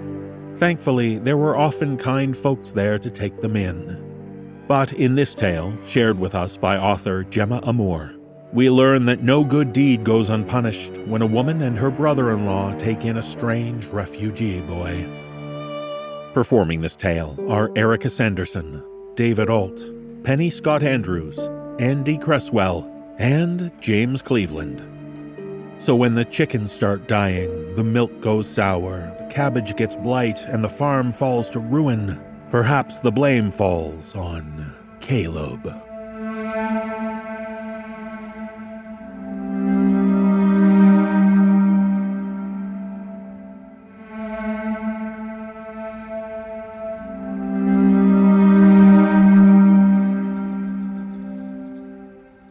September the 25th, 1940, Wednesday. A boy is coming on the train tomorrow from Portsmouth. He is an evacuee. His name is Caleb, and he is 12 years old. I also found a dead cat in the paddock this morning. These two things are not related, but I need to write about them. I have no one else to talk to around here, so this journal is the next best thing as dismal as that sounds. The thing about the cat is that when I found it, its underbelly had split open. Its innards had been pulled out, messily. The intestines made a long, fleshy trail in the grass. The worst thing is, I don't think another animal did this. It looks as if someone has gutted the cat deliberately with a knife and arranged its organs carefully upon the ground. For what purpose, I cannot say. I buried the poor thing as quickly as I could at the bottom of the paddock.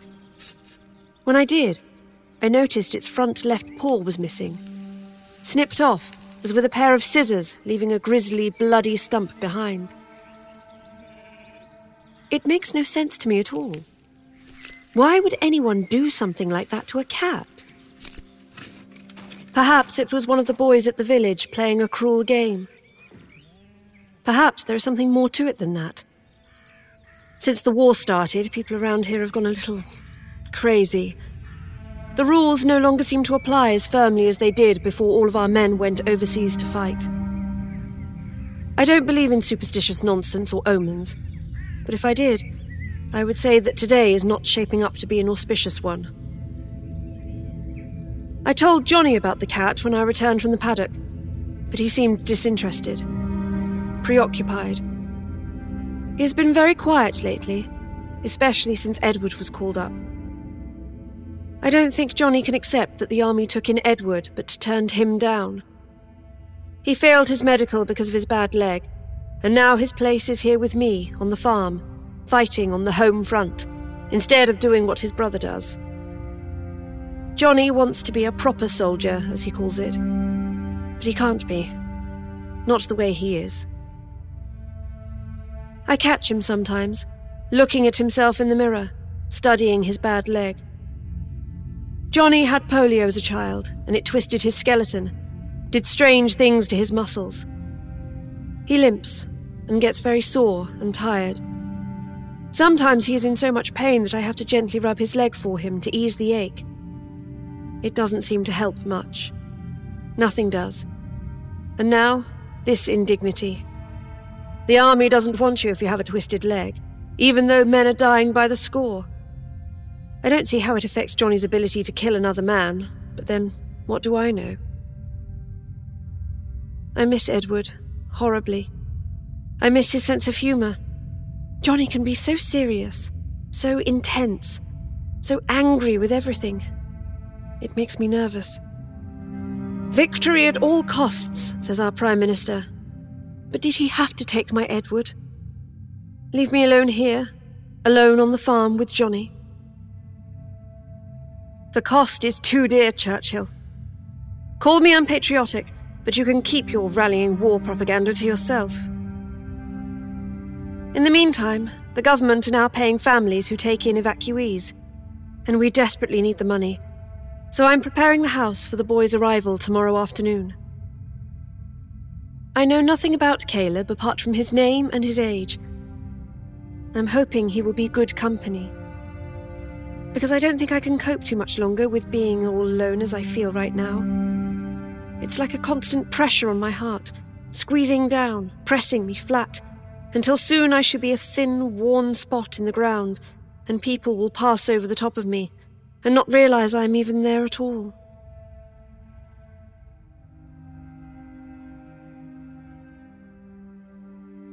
September the 26th, 1940. Thursday. Johnny has taken the tractor and gone down to the station to collect the boy. I am preparing a warm supper to welcome him to the farm. Something tells me he'll need it. I can't imagine the things the child has seen. The Germans have been bombing cities all over the country, night after night, for weeks now. The Luftwaffe are relentless. London is getting the worst of it so far, but nowhere seems to be completely safe. Every single night, after the sun goes down, so do the bombs. For hours and hours, they say. Whole cities on fire. People dead everywhere you look. Portsmouth, where Caleb is from, was hit badly in August. Incendiaries destroyed schools, houses, churches, a hospital, the Guildhall. Caleb must have been right there in the middle of it all. Why his parents waited this long to evacuate him, I don't know. But eventually they did, and so he is on his way to us. Better late than never, I suppose. He will find a very different world waiting for him. Here on the farm, things are as quiet and tranquil as they ever were before the war. Dull, you could say. Well, aside from the cat. I can't stop thinking about the cat about how its foot was cut off at the knee joint. It seems to me like there was more to it than just maiming the animal. Like whoever did it needed the foot for something. Like snipping off a bunch of herbs to use in a stew. Yes, it reminded me of someone collecting ingredients, as absurd as that sounds. Aside from the cat, everything else here goes on as usual. It is harvest season, and we each have our part to play in keeping the farm going. Often I feel as if I'm merely going through the motions instead of living. Sometimes it's hard to believe there even is a war out there, except for the fact that Edward has gone, and our food is rationed and we can no longer afford shoes or petrol for the tractor. Once the tanks run dry, I don't know how we shall manage. Earlier, Johnny and I built an Anderson shelter near the pig pen and made sure all of our windows were blacked out and taped to stop them from splintering if we get bombed. Apparently, splintering glass is more dangerous than the bomb blast itself, or so someone told me. Someone is always telling me something, though. War is a fertile land for gossip. Building the shelter was quite easy, really. The hardest part was digging the hole. I'm a small woman, and Johnny's leg hurt him a great deal. The going was slow, but we got there in the end. If the farm does get bombed, we have somewhere to go and hide at least, although the shelter is small and cramped and floods when it rains. Johnny says he will put some flooring down, but I don't see the point. The war could be over soon, and then it will just be a useless hole in the ground with some corrugated steel poking out of it. A relic from a time when the whole world went mad. As Johnny was digging, I noticed a fresh bandage on his right hand. I could see blood seeping through the bandage, but when I asked him about it, he brushed it off. It's nothing. I caught it on the paddock gate. I don't believe him. I don't believe him because the wound looks fresh, and our paddock gate came off its hinges four days back and is lying flat on the ground whilst we try and find someone to fix it for us. So Johnny is lying to me about the wound on his hand and this just makes me feel even more alone than I did already. But also uneasy, suspicious. Johnny went upstairs as soon as the shelter was finished and spent all evening reading and talking to himself in his room. This is a new development. I've never really seen Johnny take much interest in books or literature before now, but he was at it for hours. mumbling to himself until I dropped off to sleep.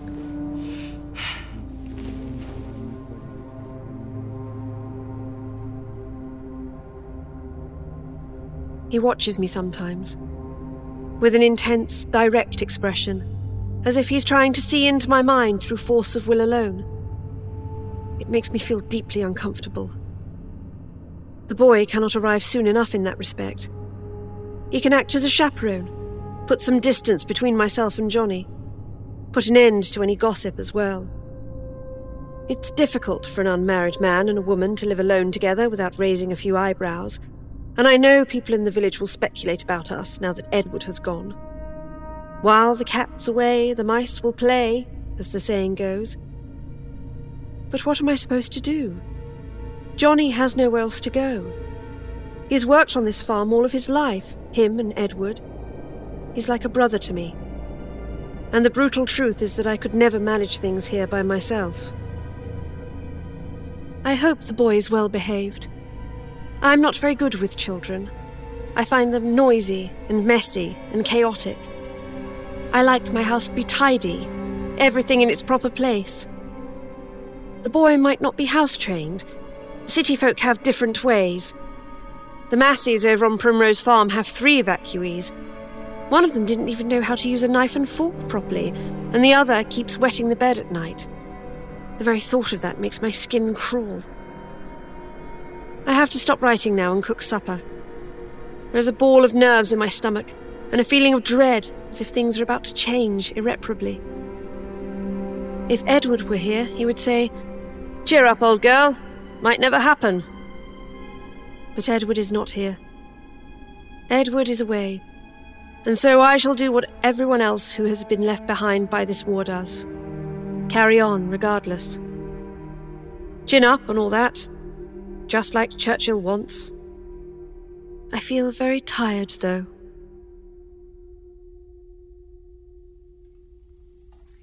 September the 27th, 1940.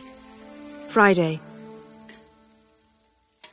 The boy is very strange. When Johnny brought him back from the station, I thought a ghost had walked into my kitchen.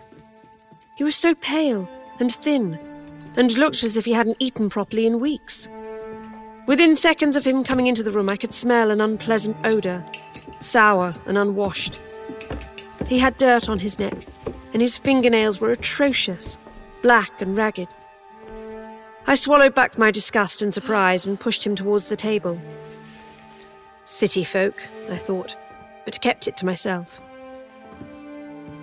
I noticed something dangling from his blazer then. He had a brown paper label attached to him, if you can believe that. A label, as if he were a parcel. What's this? I took hold of it. Caleb stood as still as a statue while I did so. The label read Government Evacuation Scheme, City of Portsmouth. Underneath was the name of Caleb's school, his full name, and his home address. I looked into the boy's eyes and felt pity for him. He'd been parcelled and sent away to the countryside like a package instead of a boy. I know it's for his own good. I understand that he's safer here. But seeing that label hanging from him felt like an insult. I ripped the tag off and threw it into the stove, angry and surprised at how upset I was. Then I steered him to his chair at the dinner table, and Caleb sat, obediently, still clutching his suitcase. Eat first, and just this once we'll skip the washing and go right to the food. But in this house, we wash before dinner, understand? This is a clean house. We are clean people. If you understand that, you and I will get along just fine. Caleb stared at the tabletop, unresponsive. I was being too stern. I cleared my throat. My nerves were getting the better of me.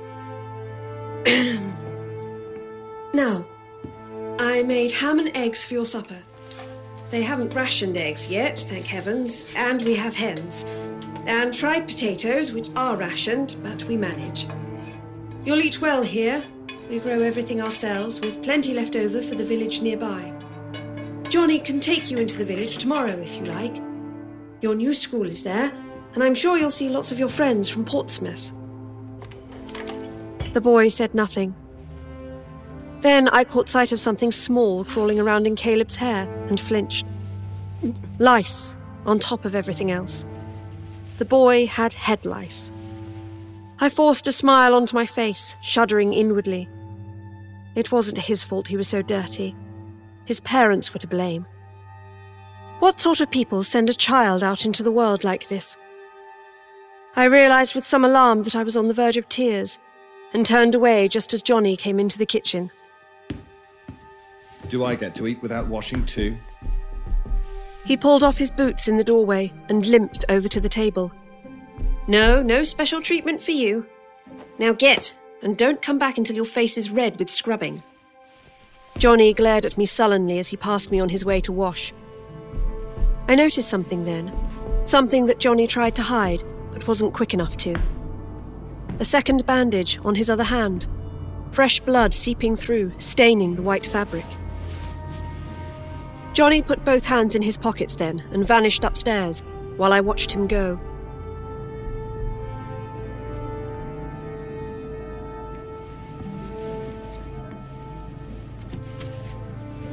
Then I poured Caleb a glass of milk.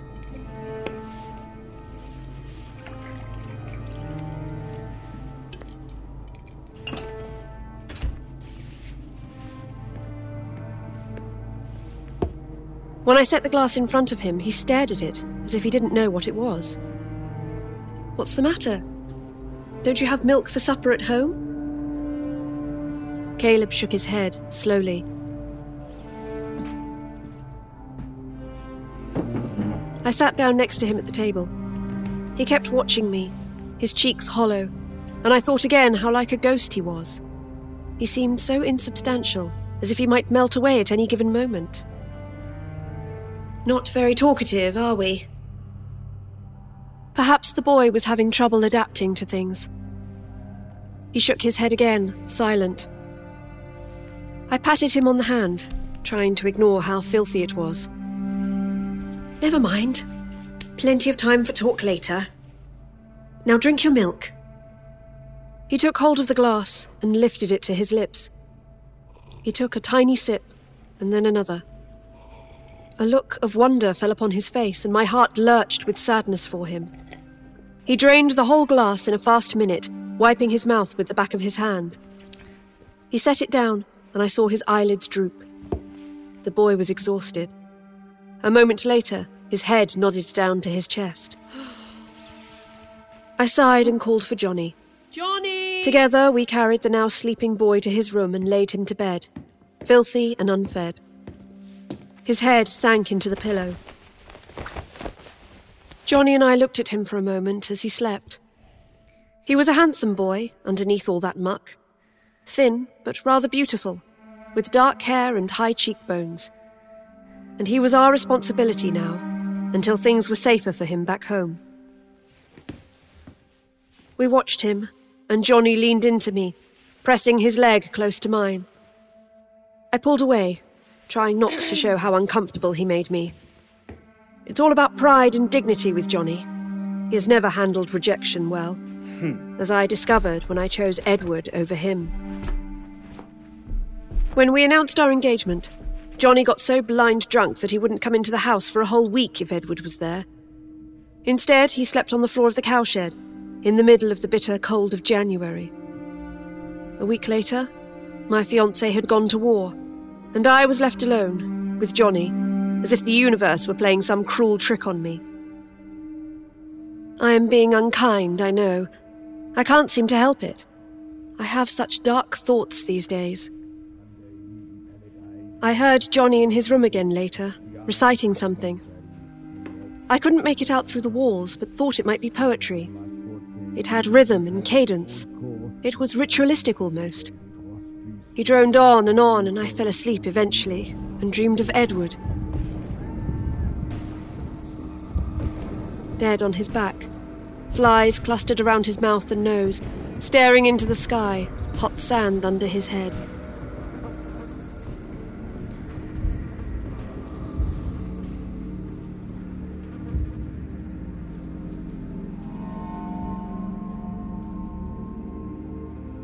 September the 30th. 1940, Monday. The boy has a hunched back. I didn't see it when he came into the kitchen that first day because his clothes are so big and baggy on him, but it is definitely there. I discovered it when I ran him a bath this morning and made him strip. He peeled off his shirt, and there it was a pronounced hump around his shoulders at the base of his neck. My goodness, you poor thing. Here, let me. He is clearly very self conscious about it. He flinched when I tried to run a flannel over his back, scrub away some of the dirt. I remembered then that I'm not his mother, and a 12 year old lad doesn't need help washing from a 30 year old woman. But there is something so vulnerable and lost about Caleb. He seems much younger than his 12 years. I left him to bathe alone, but the hump has shocked me. Am I to be completely surrounded by deformity and sickness? Am I the only normal one left? After his bath, Caleb and I sat together in the kitchen, and I combed his hair thoroughly with a fine toothed comb, picking lice from the roots and rubbing lethane oil into the scalp to kill the eggs. Then I trimmed his hair with the kitchen scissors. When I'd finished, we studied one another, the boy and I. He looked like a completely different child. Still thin and undernourished, but more awake somehow, more alert. It was while I was buttering the toast for breakfast that Johnny burst into the kitchen, wild eyed. Milk's gone sour. What? The milk. This morning's milk. It's gone sour. Come, look. Confused, I wiped my hands on a dishcloth and followed him out to the milking shed. Caleb followed silently behind, trailing me like a will o' the wisp.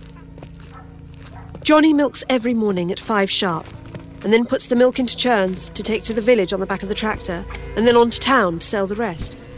We've been doing things this way for years and years. Until today. Johnny waited for me next to one of the 10 gallon milk churns and levered off the lid. I smelt it before I saw it and gagged.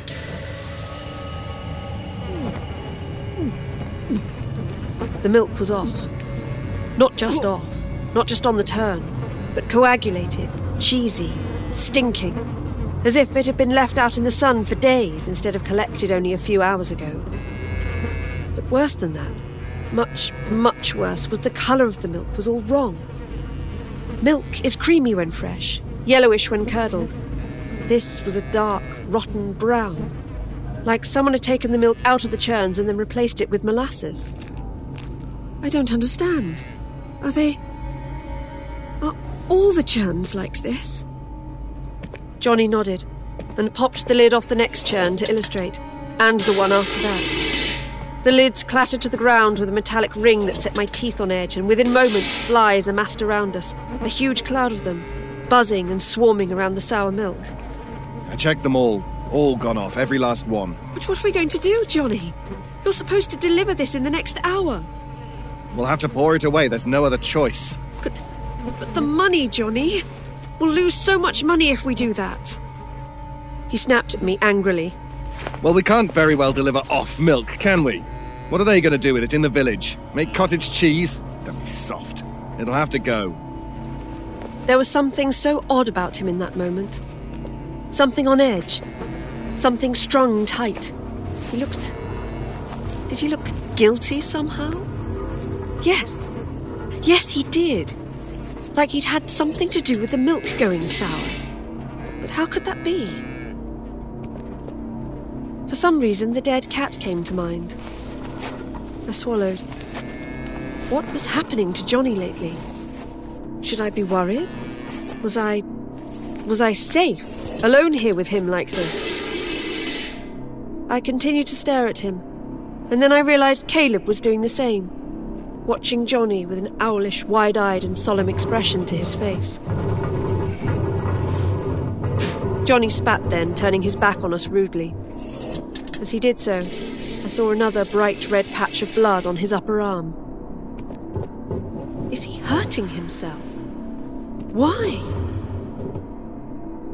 He dragged the open milk churn over to a large drain at the end of the shed. I watched as he poured thick, congealed lumps of brown effluent into the drain and sluiced it down with buckets of water afterwards. A whole day's supply of milk, curdled suddenly in the space of a few hours. A dozen 10 gallon milk churns, all emptied down the drain. I almost cried, but managed not to. We lost good money today. Everyone in the village went without milk, not to mention the townsfolk. And I can't figure out how it happened. I've never seen anything like it before. And there is simply no explanation for it. The milk just went sour.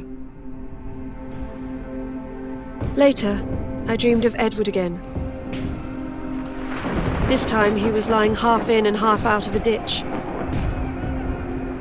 One side of his face was missing, blown away, and I could see bone underneath.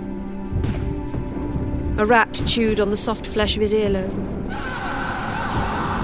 I screamed and woke sweating. And heard Johnny mumbling to himself in his room.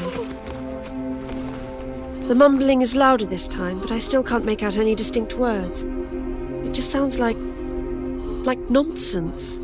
Like jumbled nonsense. And so here I lie, wide awake at three o'clock in the morning, muffled words in my ears and a stifling fear in my heart. I'm beginning to find it difficult to tell what is a dream and what is real life.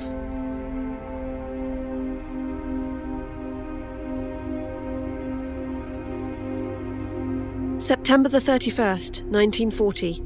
Tuesday.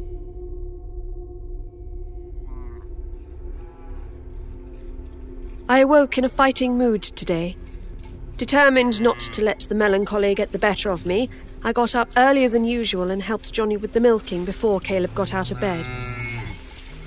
Johnny seemed in a better mood, although tired. Some of the tension between us had died down for a little while. At least it had until I asked him a question and spoiled everything. I heard you last night. I casually took hold of our best milker's udder and stripped the teat quickly and gently as my mother had shown me how to do. The cow lowed softly, and hot, warm milk squirted into the bucket between my legs, hitting it with a tinny, ringing sound that always reminded me of childhood, when I wore pigtails and a pinny and would watch my ma do the very same thing I was doing now. Johnny, who was seated awkwardly at the cow behind me, was silent. Then he said, Oh? Heard me do what? Reading to yourself in your room? What are you reading? Johnny was silent for a long time before he answered. Thinking. I knew then that what he was about to say would be a lie. Poetry. Johnny has always been a terrible liar. Oh, lovely. I like poetry. Anyone I know? No. I could feel his eyes on the back of my neck as I milked.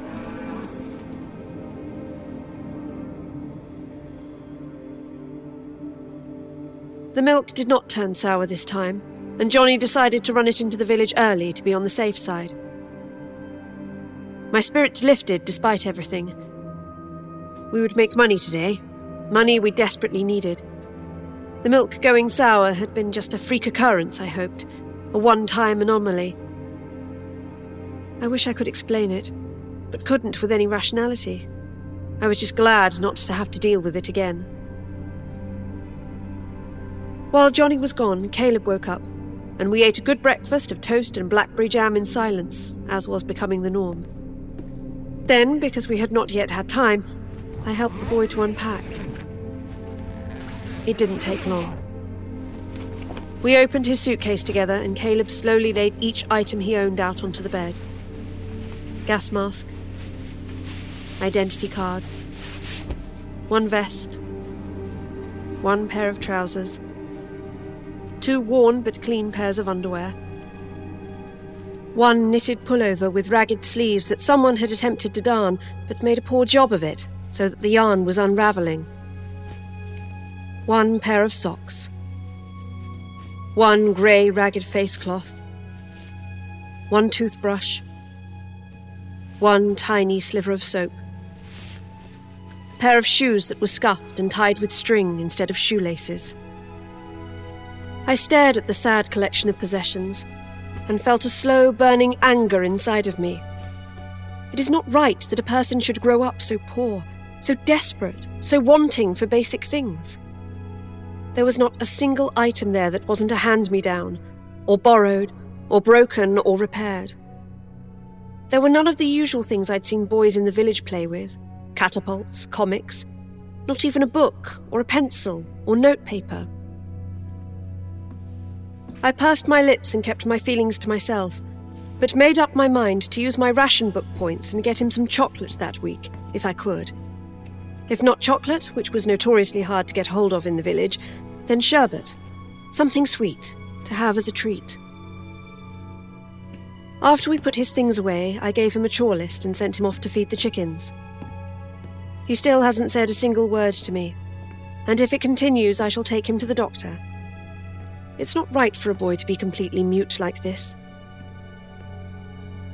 While he was gone, I tidied away the breakfast dishes, started writing another letter to Edward.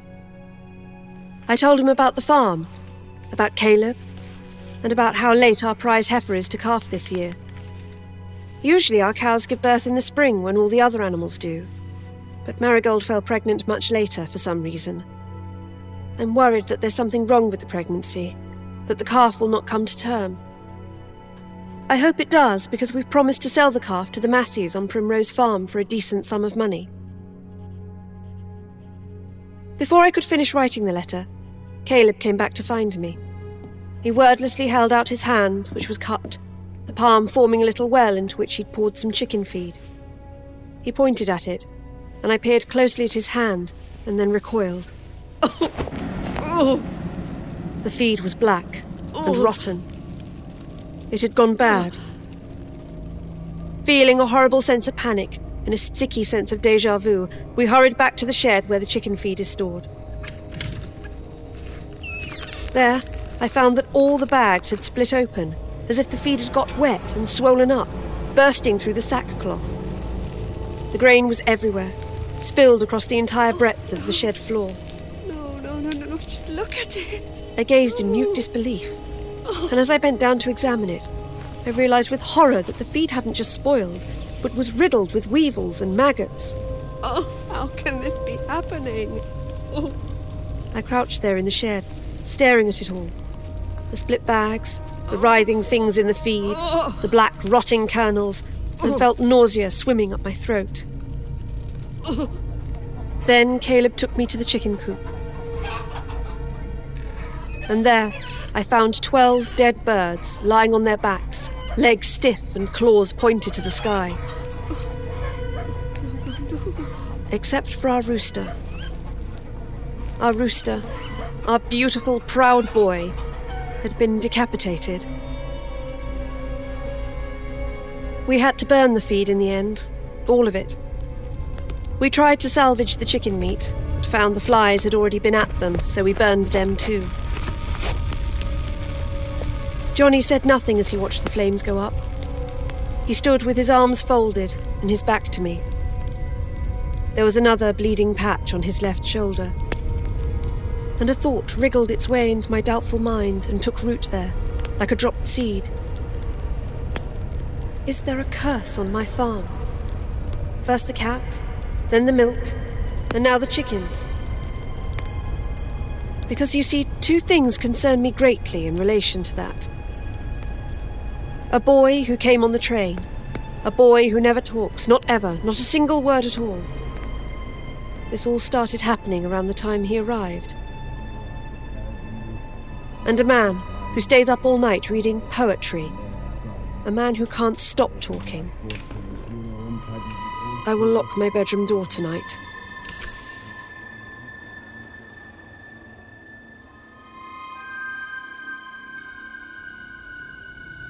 October the 1st, 1940, Wednesday. Today I found our cabbage crop had blight. It was only a small crop, but all ruined nevertheless. Oh, and our pig, Daisy, has developed mysterious festering sores on her back out of the blue. The vet has given me an ointment for it, but cannot tell me what it is or what has caused it. He has worries of his own. His son's boat was torpedoed three days since, and there is no word of whether or not he has survived. That is not all. Our prize heifer, Marigold, still hasn't gone into labour. I am sick with worry. I haven't eaten properly for a good while. Or slept without nightmares, or hearing Johnny chanting away to himself late at night. If he does it again tonight, I will go in there and shout at him until he stops. He still stares at me, and I swear I could see hate in his eyes. I am not superstitious. I'm trying to not give in to the nonsense thoughts I've been having about a curse on the farm, but nothing else seems to make sense to me right now. What if Johnny is responsible for our bad luck? Or the boy? What then? I don't know, but it is making me ill.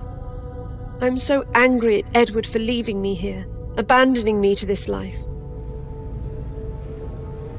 To distract myself from the farm, I took Caleb down the road to see the doctor. The boy still hasn't said a word to me, not a single one since he arrived, and I am very worried about his state of mind. He drifts about so quietly, I sometimes fancy he will disappear into thin air, like smoke drifting away on a breeze. The doctor was very nice and very gentle, and shook Caleb's hand when we went in, as if they were equals. Then he noticed the hump on Caleb's back and asked him to remove his shirt. When the boy did so obediently, I gasped. the hunched back was drastically more pronounced than it had been on the day that I'd given him a bath. He'd been hiding it somehow under his pullover. But now, seeing him shirtless, it was undeniable. The hump was bigger, had maybe doubled in size, and had also moved. It had moved lower down his back, instead of just sitting at the base of his neck. And the skin. It looked as if something were underneath the surface, pushing up and out against the skin. I could see small dimples where there hadn't been any before. Like goose flesh once the goose had been plucked, only more pronounced. The doctor poked and prodded at the boy's back and sighed, hmm. telling Caleb to put his shirt back on and motioning for him to wait outside while he spoke to me alone.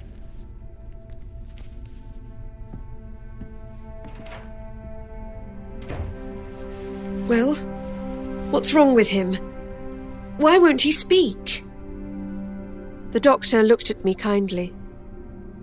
I think that his speaking, or lack of, is the least of your worries right now. The boy is horribly malnourished, and that lump on his back, I think it is an abscess of some sort. Although without a proper examination in hospital, I can't be sure. The boy will need an operation to deal with it. Soon, too, before it becomes infected. Blood poisoning is a dangerous thing, and he is weak enough as it is. I swallowed. He came to me from Portsmouth, covered in filth, Doctor. I've never seen anything like it. I thought it was a deformity, a hump. I didn't realize. The doctor patted my hand. It's not your fault. I know you were doing your best to look after him. No one will think any differently. I will call the hospital and see if we can arrange a time to take a look at him. In the meantime, don't worry about him being quiet. Some of these evacuees, they've seen dreadful things. Whole families buried under rubble, that sort of thing. Things a child shouldn't see. We're lucky, really, being way out here in the countryside. We don't appreciate how different their world has been. I left, feeling heartily sick of everything and everyone.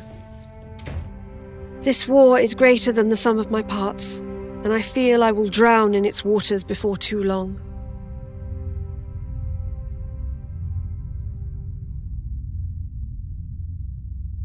October the 2nd, 1940, Thursday.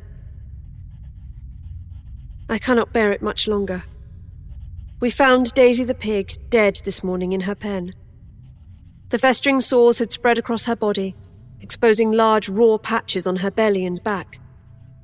When I found her, she was so swollen and bloated I was afraid to go near her in case she burst open, covering me in rotting pig innards. Johnny scooped her up with the tractor and took her down to the bottom of the paddock to bury her. The paddock is where I found the cat, with its innards all over the place. The paddock is where we burned the chickens and our rooster. Johnny spends a fair bit of time in the paddock these days. And I have not received a letter from Edward for five weeks now. I am trying to remain calm about it. I listen to the wireless in the evenings, try to keep up with reports of British retreats or defeats. Edward is somewhere in North Africa, but more than that, I am not allowed to know. I comfort myself that we have not had a telegram yet, so he must be alive. Round here, people only get telegrams when someone is killed in action or missing. That is how the government chooses to inform us that our loved ones aren't coming back. A telegram. Everyone round here dreads the arrival of the telegram boy on their doorstep. In the village, they've started calling them the Angels of Death. I've seen women cross the road to avoid them, terrified of what news they might carry. No angels have darkened my door so far. I wake up each morning and thank God for that at least. But I am still walking around in a living, dreary nightmare. A nightmare that wears on day by day, never ending, and this is my life now. Death, hardship, pestilence, and a constant fear of getting a telegram. And of Johnny. Oh, and Caleb still hasn't said anything. Not even my name. Not once. I am completely alone.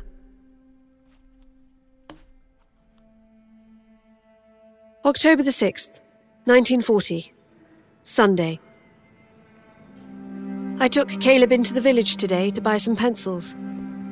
I have discovered that he seems to like drawing, and I can just about afford it if we are prudent with things for a week or two. It was so liberating to get away from the farm, and I cheered up a little as we passed the church, saw people bustling around, going about their business. It's a peaceful village, and pretty. The trees are turning at the moment, the copper beeches and oaks showing their brilliant colours, and I felt a little weight lifting off my shoulders as the farm retreated behind me. While we were in the village store, I bumped into my friend Mildred. Mildred's husband Toby is serving overseas in Africa too, although she does not know where either. It's all top secret, hush hush, as usual. I wonder if Toby and Edward have crossed paths at all. I rather like the idea that Edward might see a familiar face amongst all the death and chaos of war. Mildred invited us over for tea, and I gladly accepted desperate for some company and conversation. Some tea and a good gossip were exactly what I needed, and so I sent Caleb off for a walk up the lane whilst Mildred poured the tea. He went obediently, kicking his now polished and patched shoes through drifts of leaves gathering on the street. So. So? Have you heard from Edward at all? I shook my head. No. Mildred sighed and sipped her own tea. I haven't heard from Toby either. Not for some time. Every day I think I might get a letter and nothing ever arrives. I just try and keep myself busy, try not to think about it too much. But it's the night times that are the worst. All the things you've ignored throughout the day just come down on you then, when it's dark. I nodded understanding exactly what she meant. Mildred fiddled with the handle of her teacup, choosing her next question carefully. And what about Johnny?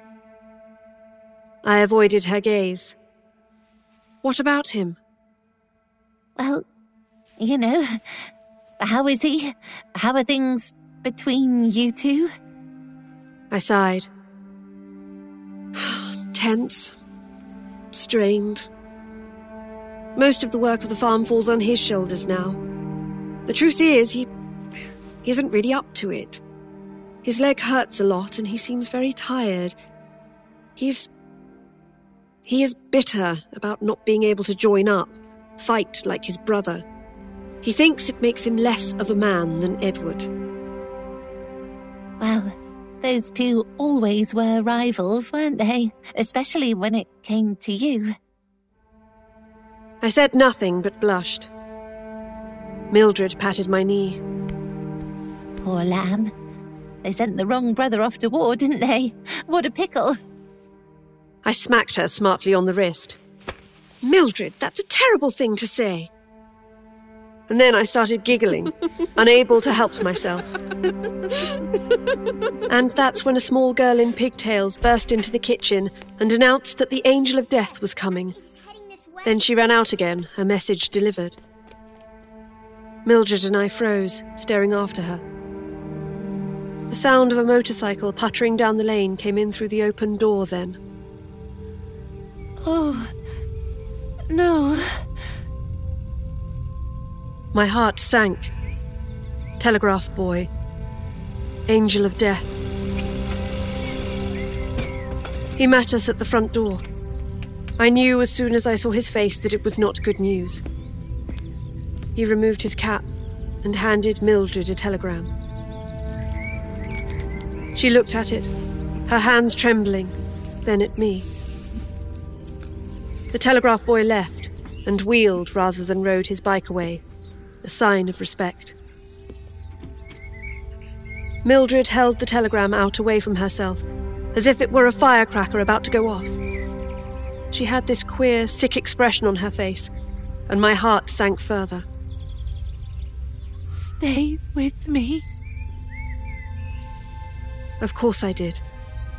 I put my arm around her and watched as she opened the telegram. Over her shoulder, I saw the words, deeply regret to inform you, and lost his life. And then Mildred dropped the telegram and sat down heavily on her front doorstep. I soothed her as she wept, devastated for her loss. Selfishly, all I could think was, when is it my turn? When will the telegraph boy come and tell me that my Edward is dead?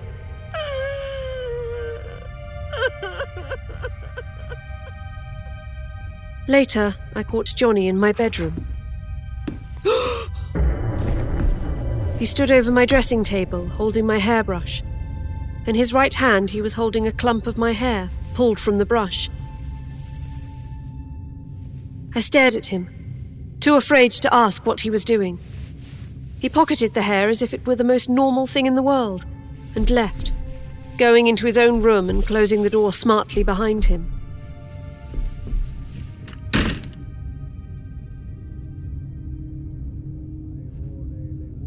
The chanting went on until dawn. I did not have the courage to stop him.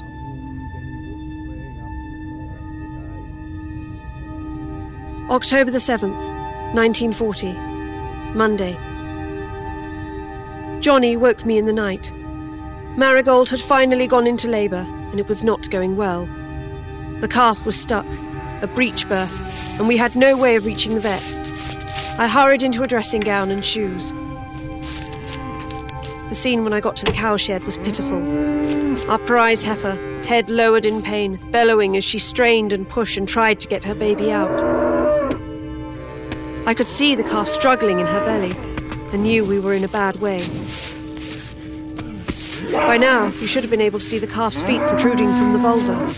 There was nothing, just a sticky, bloody mucus that dripped to the floor. You'll have to get your hand up there. I rushed to Marigold's side, taking a hold of her head and trying to soothe her. You'll need to turn the calf. Johnny gave me a strange look then, a flat, level stare, and wordlessly stripped off his shirt, which was stained with dark yellow semicircles of sweat. I gasped. His chest, arms, and back were covered in fresh red scars. It was writing of some sort. Jagged, arcane looking symbols and shapes I've never seen before, scratched into his pale skin with a knife or needle of some sort. I felt faint, leaning against the cow for support. Johnny stared at me with his chin held high, defiant, his eyes huge and blacker than black. He limped over to the rear of the heifer, leaned against her rump, and pushed his hand inside her. His arm followed, until he was up to his shoulder in cow, and I could see him moving his arm around, trying to find the calf's head. I had seen Edward do this once before, and the vet, but never Johnny. Turning a calf while it was inside the cow's stomach is hard, back breaking work, and a man needs great strength to do it. Johnny grunted, and I could see his face turn a frightening shade of red. He was in pain, his arm trapped in the pelvis of the cow, but he didn't give up. He kept feeling until he found what he was looking for. I got the feet. Get a rope. Terrified, I went across the shed and found a thin, long rope looped around a peg. I made a quick slip knot noose and came back to Johnny's side. The scars on his skin looked deep and raw. I tried to ignore them, just for a moment. There was a greater issue at hand. If this labour continued much longer, we would lose Marigold. She was our prize cow, and losing her would mean losing a huge amount of money. Not to mention, I was incredibly fond of her. Try to focus, I told myself. But Johnny's horribly mutilated skin was all I could seem to look at. Suddenly, Johnny pulled his arm back, making a horrible, drawn out, sticky noise, and a pair of tiny cloven hooves followed after him. Lightning quick, I looped the rope around the calf's feet and the noose tightened. Then Johnny and I pulled. We pulled and the cow bellowed, and we pulled some more until I thought the poor thing would split in two.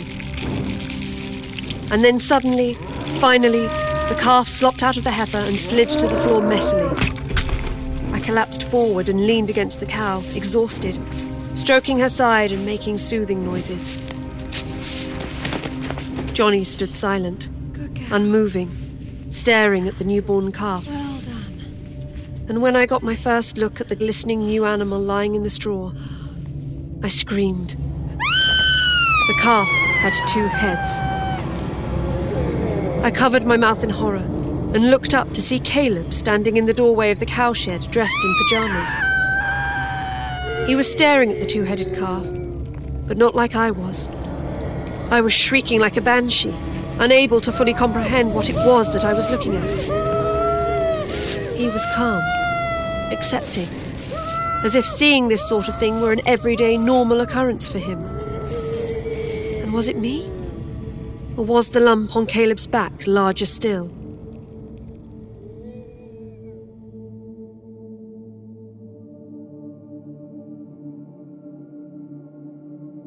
October the 8th, 1940, Tuesday. The calf died a few hours later. It was in terrible pain and made awful, piteous, double voiced screams long into the night. In the end, Johnny shot it in both heads. Two quick reports, one after the other, with his shotgun. It made a terrible mess on the cowshed floor, and he is out there now, clearing it up. Then he will no doubt take the calf down to the paddock, where he will dig a trench and bury it next to the pig, and the cat, and the chicken bones. I decided I could not bear the secrecy anymore, or the chanting. While he was occupied in the cowshed, I used the opportunity to break into Johnny's room. His door was locked, but I picked it with a bobby pin. I wanted to know what he was doing behind closed doors night after night, in my house. I wanted to know what he was reading, where the chanting came from. I wanted to know what he was doing with my hair. And so I broke in, quietly, quickly, like a thief. And I found it. All of it.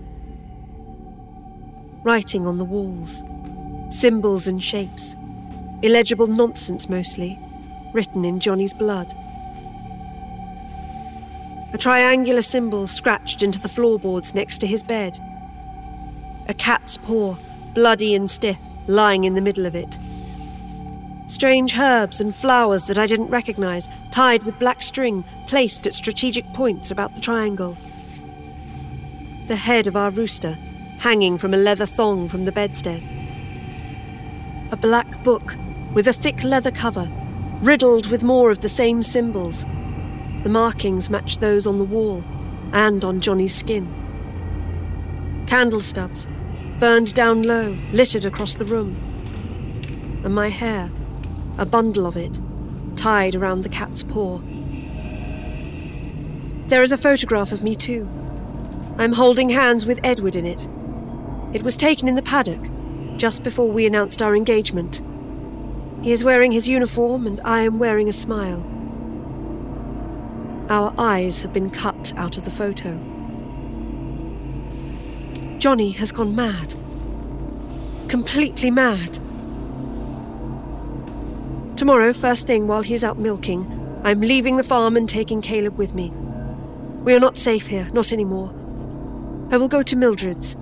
I will tell her about the cat and the chickens and the pig and the two headed calf and all the things in his room. Then I will telephone the doctor and tell him too. Johnny needs help. He needs a doctor. But that is a concern for tomorrow. Tonight, I'm sleeping in the same room as Caleb. I've spread a mattress on the floor near his bed and pushed the chest of drawers in front of the bedroom door so that Johnny cannot get in. I do not expect to sleep. I keep thinking of the calf with two heads, screaming with two tongues. I keep thinking of the blood on Johnny's walls. I keep thinking of Edward's face, with his beautiful eyes cut out. Caleb still hasn't spoken to me. Despite all of this, not a single solitary word.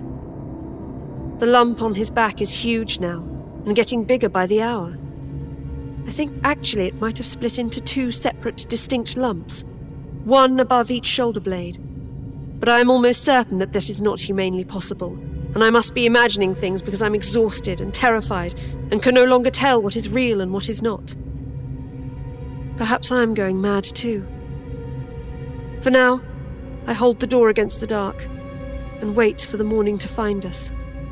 Alive, I hope. October the 9th, 1940, Wednesday. I must have dozed off because I woke in the dead of the night. Caleb stood before me, taller than I remembered him being. He shook me gently on the shoulder. I stood up, leery eyed, and Caleb pointed to the door. And then I heard Johnny on the other side of it. He scraped his fingernails down the wood of the door, cooing at us.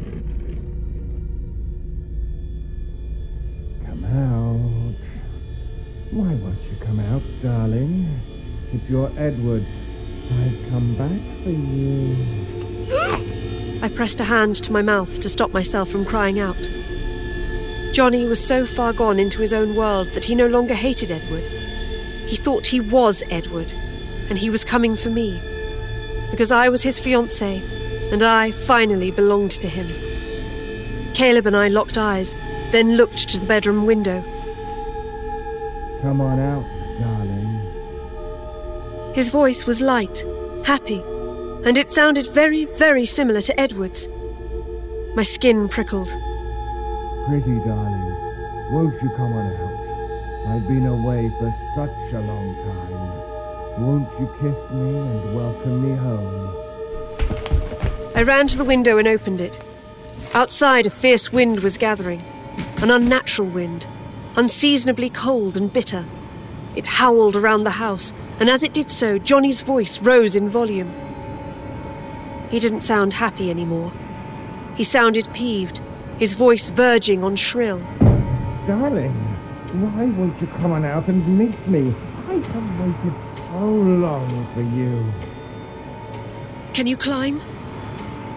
Caleb nodded mutely, and I helped him climb through the window. He put his foot out, felt around, found the old cast iron drain pipe that ran from the roof to the garden, and started to shimmy down it. The lumps on his back were enormous now, but they didn't seem to hinder him at all. He seemed strong, supple, and slid down the drain pipe easily. I watched him go, and then I heard Johnny bang on the door just once, smartly. I jumped and hoisted a leg out of the window. Darling, come on out, darling. I swung the other leg out, twisted my body, and lowered myself out of the window. As I did so, I heard Johnny bang on the door again, hard. It didn't sound human anymore. Something else was in Johnny, and it spoke through him. Something malevolent and strong and hungry. I heard a string of unintelligible gibberish, words I couldn't form or pronounce with my own tongue. The same phrases repeated over and over again, a voice roaring with power. And then I realized I didn't have time to climb down the drain pipe. I jumped. I landed on my ankle, which rolled painfully under me and lay there winded. The heavens opened up, and cold rain began to fall on my upturned face. A hand came out of the rain and pulled me upright. Caleb. He pushed his head under my shoulder, and I draped my arm around his neck, and I could feel the lumps on his back, and they were moving, rippling, because of something alive in him and I heard flesh tearing, and the protrusions burst through skin, soft and smooth, and impossibly light to the touch.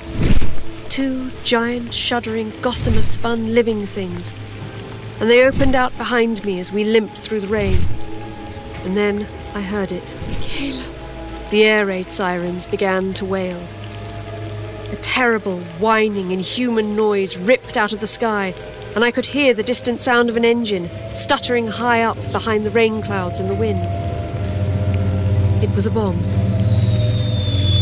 It landed with a huge thud into the earth before us.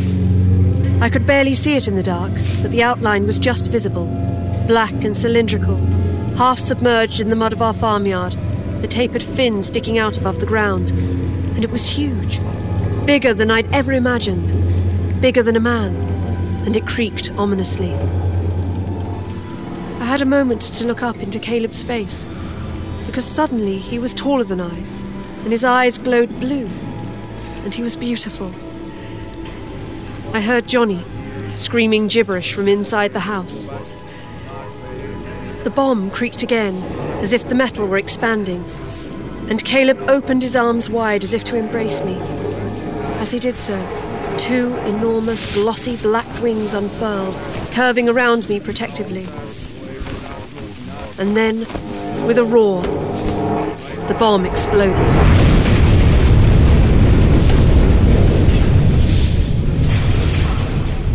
I survived. Caleb saved me. He turned his back to the bomb and covered me with his wings, and I survived huddled in his embrace as if I were the child, not he. I understood then that Caleb had been sent to me for a purpose. All that joking we made about the telegraph boys being angels of death.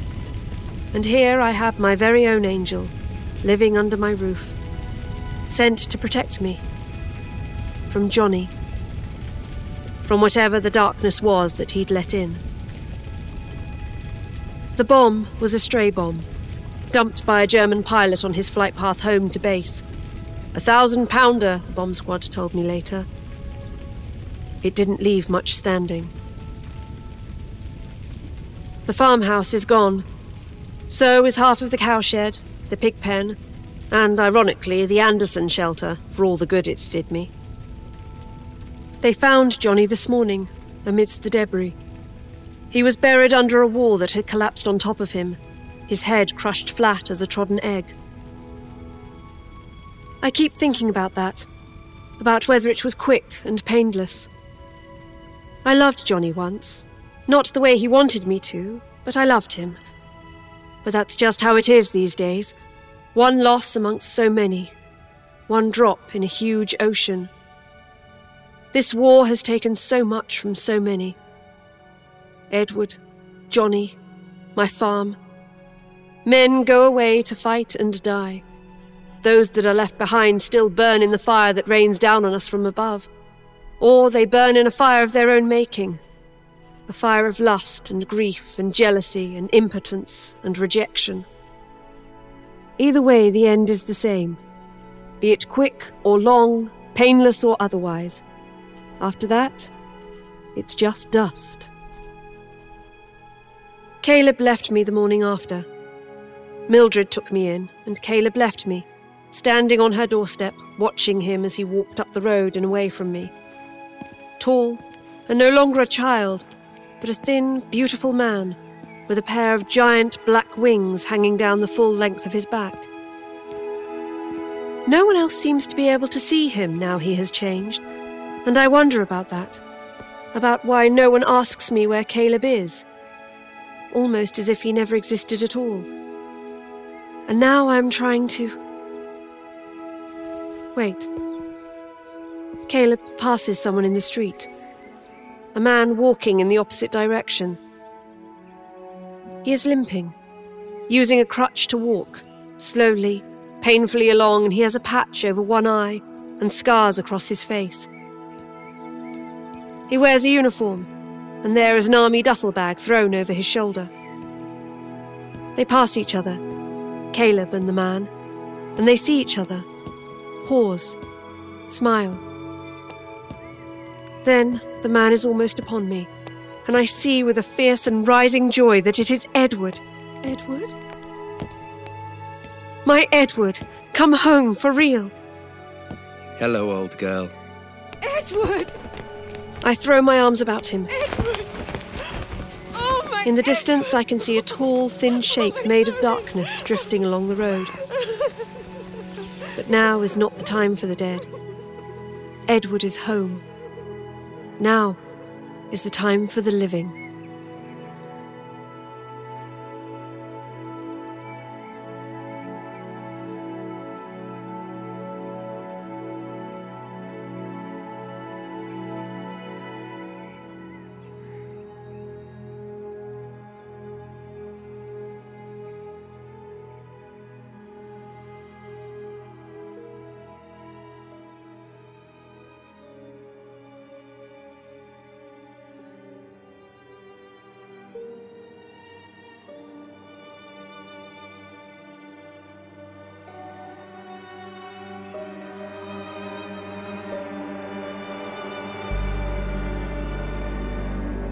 The spells are wearing off for now, but the magic will linger. The shop will be open again next week with more spells to enchant you. Visit the nosleeppodcast.com for show notes and more details about the people who bring you this production. And on their behalf, we thank you for being a supportive, sleepless member.